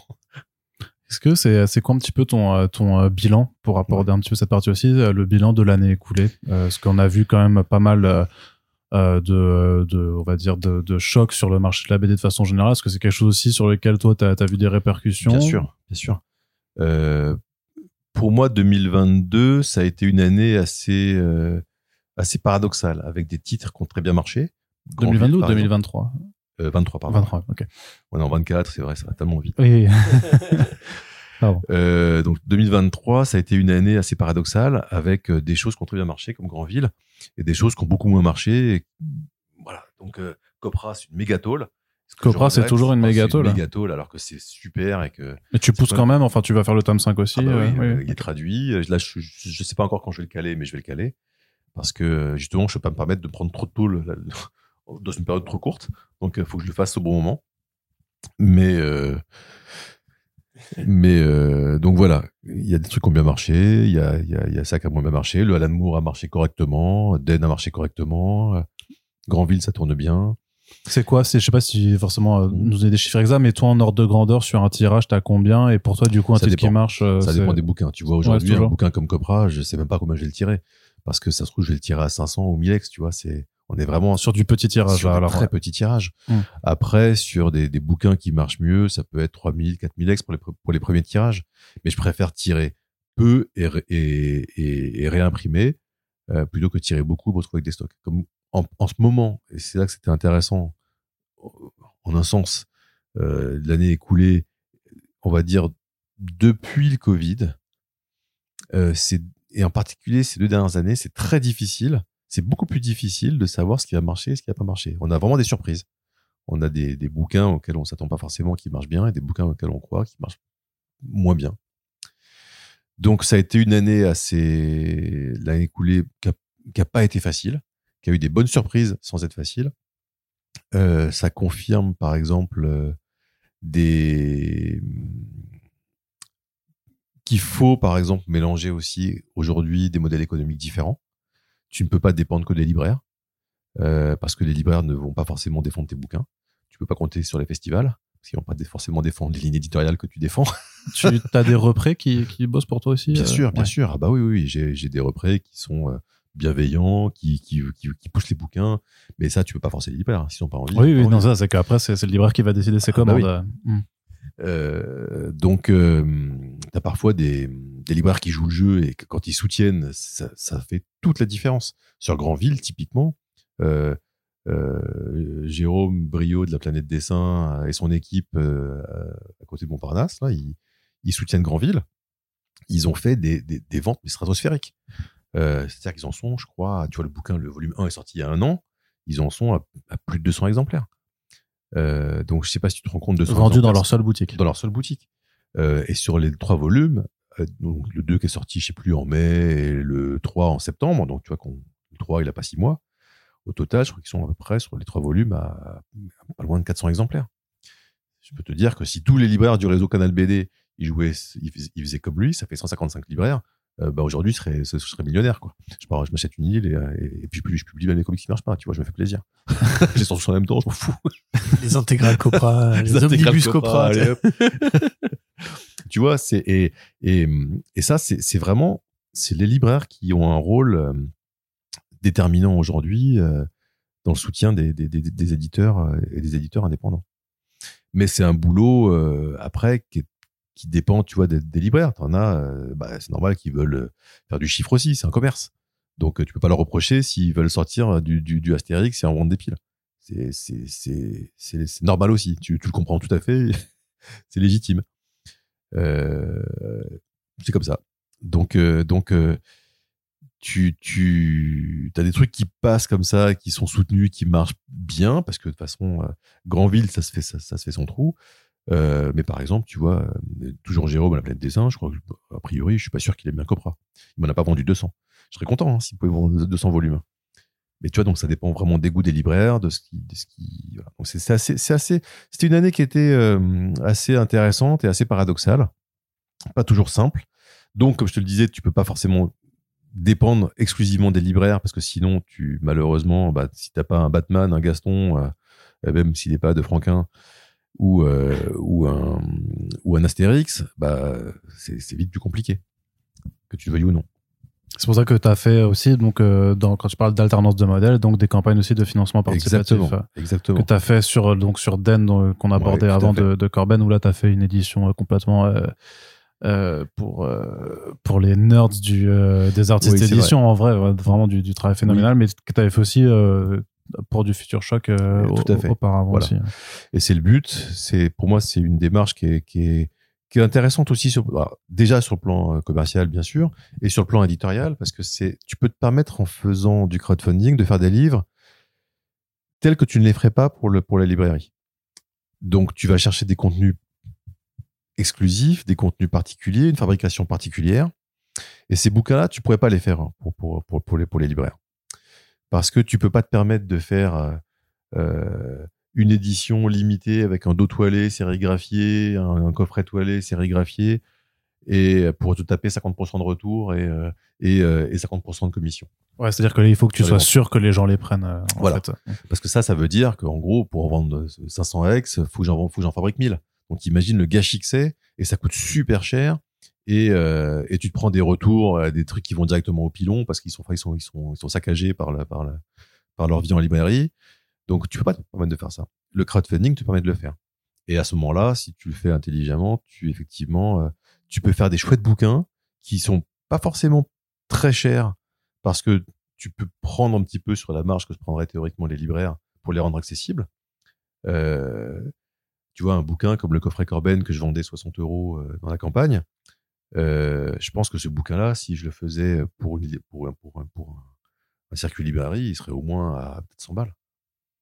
Donc, euh, donc ça, les gens ne se rendent pas compte. C'est, c'est, c'est effectivement un petit budget, soixante euros, soyons clairs, mais tu peux te permettre de, de, de le faire beaucoup moins cher que, que, qu'un bouquin en librairie et ajuster le tirage. Tu n'as pas de pilon, et cetera, et cetera. Tu n'as pas, pas de retour, tu n'as pas de pilon. Et puis les, ra- et les stocks que tu peux avoir, en fait, tu te les gardes pour quand tu vas sur euh, des festivals, justement, quand tu as ouais. des, des stands, que ce soit pour euh, Saint-Malo, le Angoulême. Exactement. Euh, Alors, il m'en reste très peu, hein, parce que j'ajuste, oui. je, je, j'ajuste quand même les tirages. Bah, c'est aussi le principe de l'édition limitée aussi, ouais, de toute façon. C'est, c'est, c'est pas dire, en fait, il m'en, il m'en reste deux mille. Je disais, ouais, c'est ça, j'ai tiré à cinq mille. Maintenant, je vais, vendre pendant, je vais vivre pendant vingt ans dessus. Ça, ça, ouais, non. non, non. J'en ai tiré, tu vois, il y, y a eu après un peu plus de mille contributions, je l'ai tiré à mille cent, ce qui me permet d'assurer les, les, les défectueux, les, les endommagés, les perdus. Et après, ceux qui restent, je, je les finis en festival et, et voilà. Mais, euh, mais du coup, ça ne tape pas dans le lectorat en librairie. Je ne sors pas le lectorat qui va en librairie. Et donc, les libraires ne se disent pas, bah, j'ai le même bouquin avec juste une couverture qui change, quoi. Et c'est le même. Et c'est super cher. Et non, c'est le même. Bah non, c'est pas le même. C'est vraiment... Euh, ça, ça, c'est une offre complémentaire, en fait. Mais c'est quand même quelque chose que tu vas faire au cas par cas. Tu vas pas systématiser non plus le fait de voir... Parce Exactement. Que on, tu, tu pourrais très bien... Euh, euh, je regarde là, euh, par exemple, même le vampire là, tu aurais pu dire, vas-y, j'en sors une, sort une, une, une édition encore plus grande, ouais, avec un dos-toilé aussi, pour rendre le truc ouais. en plus, encore plus luxe. Mais ça, t'as, tu l'as non. pas fait. Non, il faut vraiment que ce soit des projets qui le justifient... Euh, euh, complètement, c'est-à-dire que qui demande un travail éditorial particulier, vraiment spécifique. Sur euh, sur Vampirella, je pourrais le faire. Ça veut dire quoi, que je fais une édition librairie plus pauvre parce que j'aurais pas plus de bonus, forcément, tu vois. Donc le but, c'est pas d'appauvrir ce que je vais faire en librairie, c'est d'enrichir ce que je peux pro- pro- proposer à côté. Ce qui est ce qui est pas tout à fait la même chose. Et euh, après, mon approche, c'est pas la même que d'autres éditeurs. Il y en a par exemple qui font les mêmes bouquins, ils font juste une couverture alternative euh, pour le crowdfunding. Et après, ils vendent ce qui reste aux libraires. Euh, c'est une autre façon de fonctionner. Moi, je le. Qui est, qui est saine, enfin, qui est saine, qui est, qui est viable, en tout cas, ça, c'est certain. Et moi, c'est pas celle que je pratique, mais c'est des choix. Tu vois, il n'y a pas. Est-ce que j'ai la bonne solution et, et, et pas un tel ? Je dirais pas ça. C'est, c'est, c'est, ça nous permet de faire les bouquins qu'on veut, ça nous permet de faire les bouquins qu'on aime, on, on se débrouille, on cherche, on explore nos modèles et on fait au mieux. Oui, et puis en plus, euh, par rapport à l'énergie que ça demande de faire une campagne de crowdfunding, je pense que tu n'aurais pas forcément l'énergie d'en non. faire une pour chaque bouquin, non, euh, comme clair. D'autres le font. Hein. Ouais, Ceci clair. Étant, ça doit être récompensant de voir quand Bloodstar ou la Den, elles ont quand même plutôt bien marché. Ouais, ouais, c'est ouais. justement toi qui te disais au Corben, plus personne s'y intéresse et compagnie. Là, tu vois quand même d'un seul coup ah ouais, un mouvement dis- de foule. Euh... Bah, disons qu'il n'y a pas grand monde qui s'y intéresse, mais ceux qui s'y intéressent vraiment, ils, enfin, ils s'y ouais, intéressent voilà. vraiment. Tu, du tu coup, vois, t'es pas tout seul à crier Corben dans, dans l'écho, quoi. Ah, mais non. Tu sais, en fait, les, les Corben. À force de... d'avoir publié déjà dix bouquins de lui avant, oui, peut-être que quand tu ramènes après ça, ouais. ça t'as, t'as une base. Ouais. Puis, ce que je disais tout à l'heure, c'est que quand j'ai commencé à publier les Corben, les fans étaient là. Ils savaient. Quand ils, même, ouais. Ils, ils savaient, ouais. Ils, ils savaient pas qu'ils continuaient à faire des trucs, ils savaient pas qu'il y avait encore des trucs qui sortaient, parce qu'ils sortaient plus. Mais, euh, mais ils étaient là et donc ils étaient contents de le redécouvrir et puis ils sont revenus au fil des bouquins. Et ils continuent à revenir. C'est-à-dire que là, il y a toujours des, des, des gars qui, qui sont super contents de le redécouvrir parce qu'ils l'ont pas vu depuis trente ans. Ouais. Et comment euh, tu abordes deux mille vingt-quatre alors euh... Ben écoute, euh, je me dis, écoute, l'année est bien partie. Hein, quand je vois Xi Jinping... Euh... quand je vois là ce qui se passe en Russie, en Israël, oui. alors, alors je, par, je parlais plus de, plus et, de Delirium. Trump, je me dis ça va être sympa. Je me dis écoute c'est, c'est pas compliqué si ça, euh... ça te permet de relativiser peut-être tes voilà. craintes par rapport je à, me dis, c'est... à, à ton taf d'éditeur, mais euh, je, voilà ça, c'est que ça, ça, ça, ça reste ton taf, donc c'est quand même important pour toi aussi. C'est, hein. c'est exactement ça. Ça relativise. Tu dis écoute, euh, tu as une, une, une conjoncture qui est aléatoire, on va dire. C'est le cas de le dire, ouais. Et euh, donc, tu, tu. Soit tu pars du principe qu'on va tous se faire nucléariser dans deux mois, et à ce moment-là, tu pars en vacances tout de suite pour au moins savourer ces deux derniers mois. Soit tu dis, bah, tu fais ton taf et tu t'éclates, et puis tu continues à proposer des trucs bien, et, et de toute façon, c'est pas entre tes mains. et c'est ce que je, c'est, c'est ma démarche a priori. donc euh, donc je vais je vais j'ai pas mal de, de, de bouquins encore que j'aimerais proposer, hein, bien sûr. Alors là t'as le Grandville quatre qui arrive, ouais, le Grandville Noël donc de ouais. de Brian Talbot qui arrive pour accompagner la venue, le retour même de de, ouais. de Brian Talbot en France, ouais. donc pour le F I B D. En février, tu as euh, un nouveau L R I C de Roy Tout Thomas, donc ouais, la suite du précédent euh, volume. Ouais, c'est ça. En fait, c'est l'adaptation du deuxième roman de Moorcock, euh, qui s'appelle Le Navigateur sur les mers du destin et qui est très chouette aussi. Donc, c'est un gros bouquin. Ce qui est, ce que j'aime bien dans ces, dans ces adaptations, c'est que, alors j'aime beaucoup aussi les adaptations de Glénat euh, assez oui. récentes, oui. qui je trouve mettent un vrai coup moderne sur euh, et qui, qui, qui se tient bien sur le plan graphique et sur le plan de l'univers graphique de, de, de qui, correspondent bien à ce qu'on peut imaginer aujourd'hui d'Elric. Et ça, c'est une version qui est plus proche de l'époque où ça a été écrit, qui est complètement baroque, limite psyché, et, euh, et, et, et qui, est, qui colle bien aussi. Donc, euh, donc c'est, c'est, c'est, une, c'est une des versions que j'aime bien. Euh, ce qu'elles ont comme euh, avantage aussi, c'est qu'elles sont beaucoup plus développées. Parce qu'on est vraiment sur des adaptations, des romans à chaque fois, ce qui fait que là, on est vraiment dans l'univers euh, euh, le plus proche possible d'Elric. Euh, d'origine, donc ça, ça c'est très chouette. Et donc voilà, c'est une série que je suis en train de, de d'explorer. Le premier a été plutôt pas mal accueilli, mm. donc euh, c'est, c'est plus facile. Que, c'est ce que j'allais dire, il y, a, il y a un gros lectorat quand même en France de L R I, parce qu'on voilà. a un grand pays de, fanta- enfin, de fans de fantasy en ouais, tout cas. C'est ça, ça. Tu touches un autre public que les productions Delirium classiques ou... Oui, oui. L R I est un personnage plus connu, c'est certain. Donc euh, du coup, il y a des, des, des, des fans qui sont contents de découvrir ces, ces, cette version-là, cette, adap- cette, euh, cette adaptation-là. Ouais. C'est clair. Et donc ça a été plutôt bien accueilli et j'espère que ça va continuer. Euh, je en, continue. Ouais. En mars, t'as, tu publies euh, une autre œuvre d'un, d'un gars pas ultra connu, euh, qui a pas fait énormément de choses dans la B D, ouais, non, un, ouais. Alan Moore, euh, du coup. Voilà. Ouais, ça, mais c'est, c'est un anglais. Donc, mort, c'est, c'est pour ça, ouais, c'est, moi je connais pas. C'est pas Alan. C'est Alain. Alain, oui, Alain, Alain Moore. Alain, non, mais euh, Alan Moore, les années deux mille A D, skis, ouais. du coup. Ouais. ouais, tout à fait. Donc ça, c'est ça, pareil. C'est, c'est une, c'est une. Euh, Une, une mini-série qu'il avait faite pour deux mille A D dans les années quatre-vingts, euh, qui est un peu un... Bah, c'est une série qui pourrait rappeler par certains aspects E T, euh, le film de Spielberg de, de l'époque, euh, mais la différence, moi, le film de, de Spielberg, je peux pas le revoir, par exemple. Alors que ça, je peux le relire avec plaisir. Et ce que je trouve intéressant, c'est que il a un... Comme toujours, Alan Moore, il peut prendre un sujet et il va mettre un... un aussi bien une aventure euh, humaine euh, euh, avec des personnages qui vont essayer de, de, de, de, de, de d'échapper aux griffes de, de, de, de mecs plutôt euh, plutôt véreux euh, qui, qui profitent de, de, du pouvoir qu'il leur est donné par le gouvernement pour pour faire des expériences ou, ou des trucs un peu glauques. Non seulement il va raconter une histoire là-dessus, mais il va en même temps faire un paysage social, un portrait social qui est vraiment intéressant sur l'Angleterre de de l'époque. Donc, c'est une B D qui, est, qui a toujours plusieurs niveaux de lecture et qui est, qui est toujours brillamment racontée parce que c'est, c'est un super scénariste et, et qui s'entoure en plus très souvent de super bons dessinateurs. En l'occurrence, c'est Jim Becky, un, un dessinateur anglais qui était extrêmement respecté, qui est mort il y a, il y a quelques années, assez récemment, mais qui est, mais qui est, mais qui est un, super, un super dessinateur, encore. Et ça, c'est, ça fait partie de ces travaux qui sont un peu moins connus en France parce que c'est... Ils ont été publiés, hein, pourtant, hein, pour certains, euh, notamment par Soleil dans les années deux mille dix deux mille onze. Okay. On avait sorti une, des premières éditions, euh, alors qui étaient plus petits formats, qui étaient, euh, qui n'ont pas été forcément très, très mis en avant, mais ils avaient fait ce travail-là aussi parce que le, l'éditeur est aussi un passionné et, et euh, voilà. Ok. Puis au mois d'avril, donc là, tu continues Vietnam Journal, ouais. euh, le septième ouais. tome euh, Tout à fait. De, de la série. C'est ça. Qui est aussi du coup un travail de longue, de longue ouais. haleine euh, ouais, ouais. de ton côté. Ça, c'est une série pareil qui, je trouve, qui a une force. Euh, qui a une vraie force parce que on n'est pas du tout dans la guerre euh, idéalisée ou dans le dans le l'aventure action. On n'est pas, c'est pas Rambo, c'est pas G I Joe, c'est pas, on n'est pas là-dedans.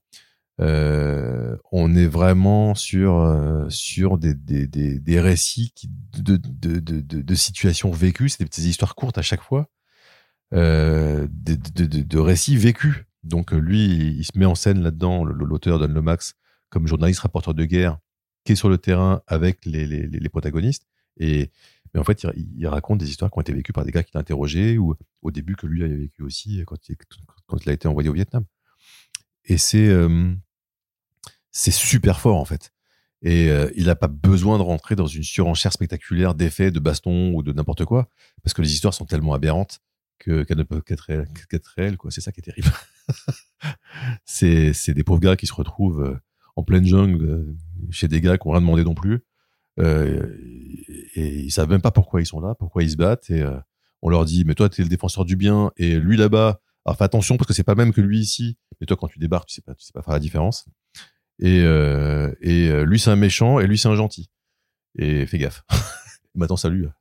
On, on se reverra à ton retour. Ça, bah, bonne chance, à ton ouais. retour, t'as acculé avec des pierres. Bonne chance de ton côté. Super. Les mecs ça, c'est Rambo un, tu vois. Oui, c'est ça. C'est... Oui, mais par contre, c'est pas tout à fait la même fin. Je sais pas si t'as, si t'as lu le bouquin. Euh, ça se termine pas de la même manière, quand même, hein, Rambo. Hein.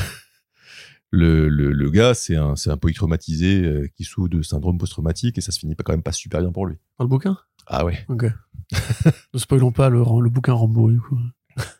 Et enfin, là tu mets, parce que je lis le, ce qui ouais. est dans ta section apparaître, hein, bien sûr, sur ton site tout neuf, d'ailleurs, delirium b d point f r, il y aura le lien dans la description, hein, si vous ne connaissiez pas et que vous voulez voir le catalogue, il y a, il y a tous les bouquins qui sont sortis, et il y a une rubrique aussi apparaître pour un peu teaser l'avenir proche, où donc on aura quand même le cinquième tome de Copra de Michel Fiffe. Euh, euh, alors, je ne sais pas encore quand, quand exactement. Oui, c'est marqué, et bientôt. Oui, c'est ça. Je, donc c'est, c'est pour deux mille vingt-quatre en tout cas.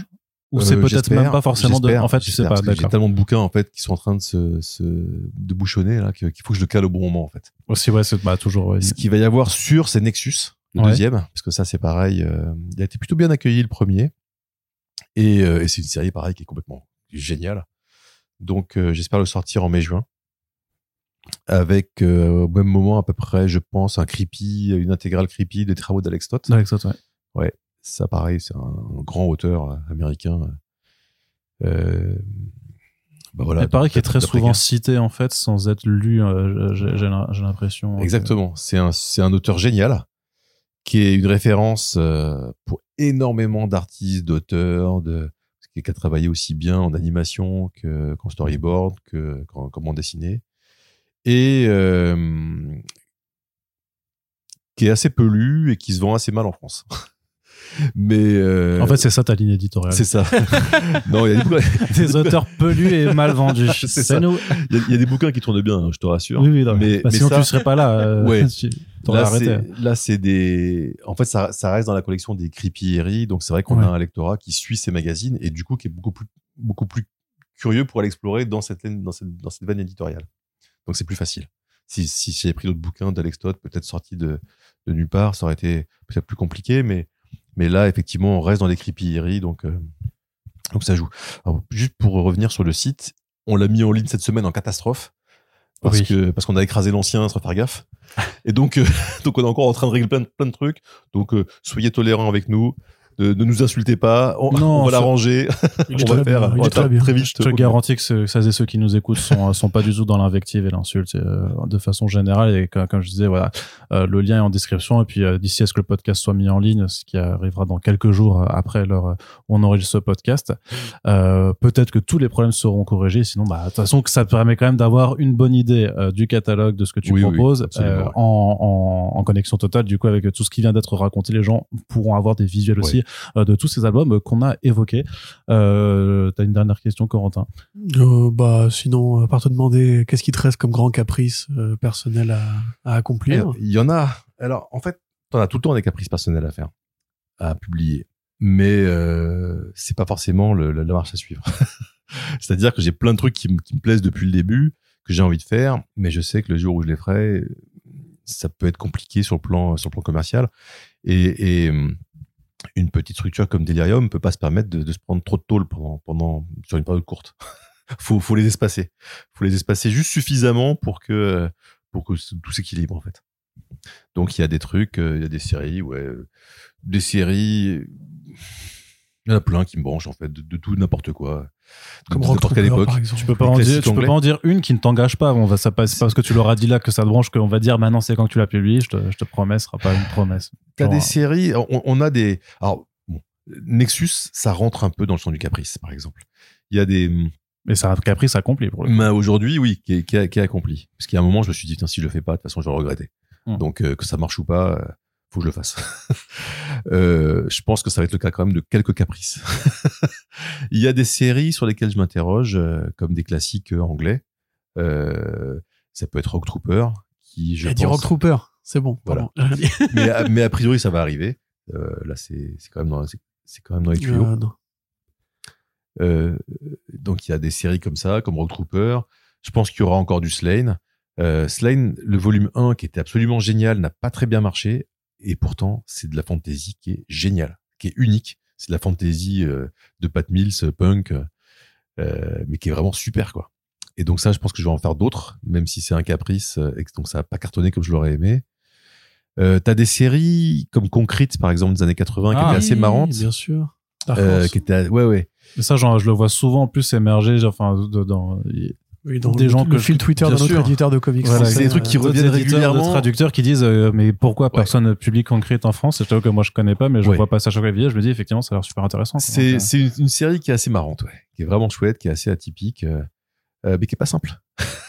que c'est peut-être que celle-là c'est un truc où faut booster avec un crowdfunding peut-être pour euh, pour jauger du truc ou. Ouais, ou quoi, peut-être, mais... peut-être. Enfin, on va pas te dire. non, mais mais peut-être. Mais euh, en fait c'est en fait c'est c'est, c'est ça qui est bien, c'est que t'as des séries aujourd'hui. Euh, qui sont très difficiles à faire en librairie et que tu peux faire en crowdfunding. Mmh. Euh, c'est, par exemple, t'as des séries que je, je voulais pas faire parce que je, je me disais je vais galérer pour les, pour les faire en circuit librairie. Euh, Michael les a faites en crowdfunding, ce qui leur a permis d'avoir une vie. Donc, Michael de Comics Initiative. Voilà, de Comics Initiative, qui leur a permis du coup d'avoir une vie, euh, d'exister et, et d'être fait tout simplement. Alors que sur le circuit traditionnel, ça aurait été compliqué. Alors, on, on travaille pas de la même manière sur le crowdfunding, mais mais le résultat est que quand t'aimes quand t'aimes des bouquins, tu peux leur donner une vie.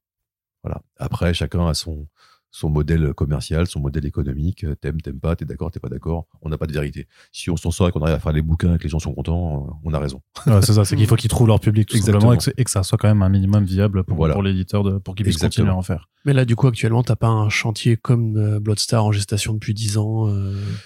Ah non, mais attends. Attends, j'espère que je vais pas avoir trop de bouquins à faire. Attends, il a même pas fini d'envoyer les Den en plus, donc. Oui, c'est pour ça, tu vois. Je suis en train de partir, là, ça y est. J'ai, je reçois des mails tous les jours. Il est où, il est où mon Den? Bah oui, ouais, le, le, les, gens, les gens sont pas patients. Ils sont en train, ils sont, ils sont en train d'être postés, là. Ça se trouve au moment où je joue pas, il y en a un qui s'arrête, c'est parti déjà. Den arrive. Ouais, ouais. Euh, alors non, pas comme, pas comme Bloodstar. Des bouquins ouais. qui, qui, qui, sur lesquels tu rames sur chaque étape comme Bloodstar. J'espère ne pas en avoir trop à faire. Je veux dire, je serais content du résultat, quels que soient les bouquins, de, de les faire, mais mais pas en souffrant comme ça. Le plaisir avant tout. Ben... Mais par contre, oui. je vous le recommande parce que c'est un bouquin de ouf. C'est une histoire de ouf. Bloodstar, c'est une merveille. Ouais. Oui, bon, là, c'est on une merveille. On l'a lu. C'est...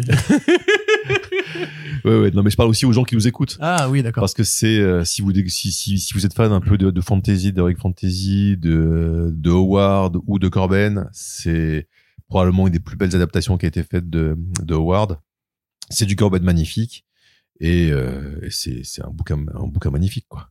Très bien. Bah, nous, de toute façon, on continuera de, de suivre l'actualité de, de tes parutions, de, de tes publications. Et puis, voilà, de temps en temps, quand tu ramènes des auteurs, c'est toujours aussi un plaisir d'aller à, d'aller à leur rencontre pour pouvoir parler avec eux. Et euh, bah, on aura aussi, je pense, le plaisir de reconverser avec toi, puisque avec c'est plaisir. La malédiction. Euh, First Print, c'est quand il va une fois, tu y retournes forcément. Tu es appelé, tu es enchaîné comme ça. Il y a une forme de chaîne démoniaque qui, qui se fait à, à toi et tu seras forcément obligé de revenir. Mais en avec attendant plaisir. Déjà... Pour un podcast sur Chirac, du coup. C'est ça. Mais en tout cas, déjà, quand même, t'as, t'as tenu, t'as tenu, tu es encore en vie. Après, c'est une heure quarante-cinq à avoir discuté ensemble. Euh, et ben bah, oui, ça, c'est pour ça que tu, peut-être que tu te sens fatigué. C'est pas vrai, c'est parce qu'on t'a bien tenu la jambe. Et donc, je te remercie euh, de ce temps passé ensemble. À toutes celles et ceux qui nous écoutent, donc euh, bah voilà, on, on a pu euh, avoir euh, Laurent de Delirium avec nous. Donc euh, le euh, lien pour le site de l'éditeur est dans la description du podcast. On vous invite euh, à aller découvrir euh, son euh, son offre, hein, sachant qu'on parle souvent de, de ses bouquins en front page et en back issues. Et puis euh, ben bah, on vous rappelle aussi que si vous appréciez le travail fourni avec ce podcast, vous pouvez le soutenir de votre côté en le partageant sur les réseaux sociaux, en en parlant autour de vous, euh, tout simplement pour faire découvrir à la fois l'émission et les personnes euh, qui y passent. Et puis, si vous reste des sous après avoir pris tous les bouquins de Delirium, eh ben, on a un Tipeee qui est ouvert sur lequel vous pouvez aussi contribuer à la pérennité de ce podcast. Merci à toutes et tous de nous avoir écoutés. On se dit à très bientôt. Laurent, je te dis merci encore une fois. Eh ben, merci. C'était un plaisir aussi. Et à bientôt.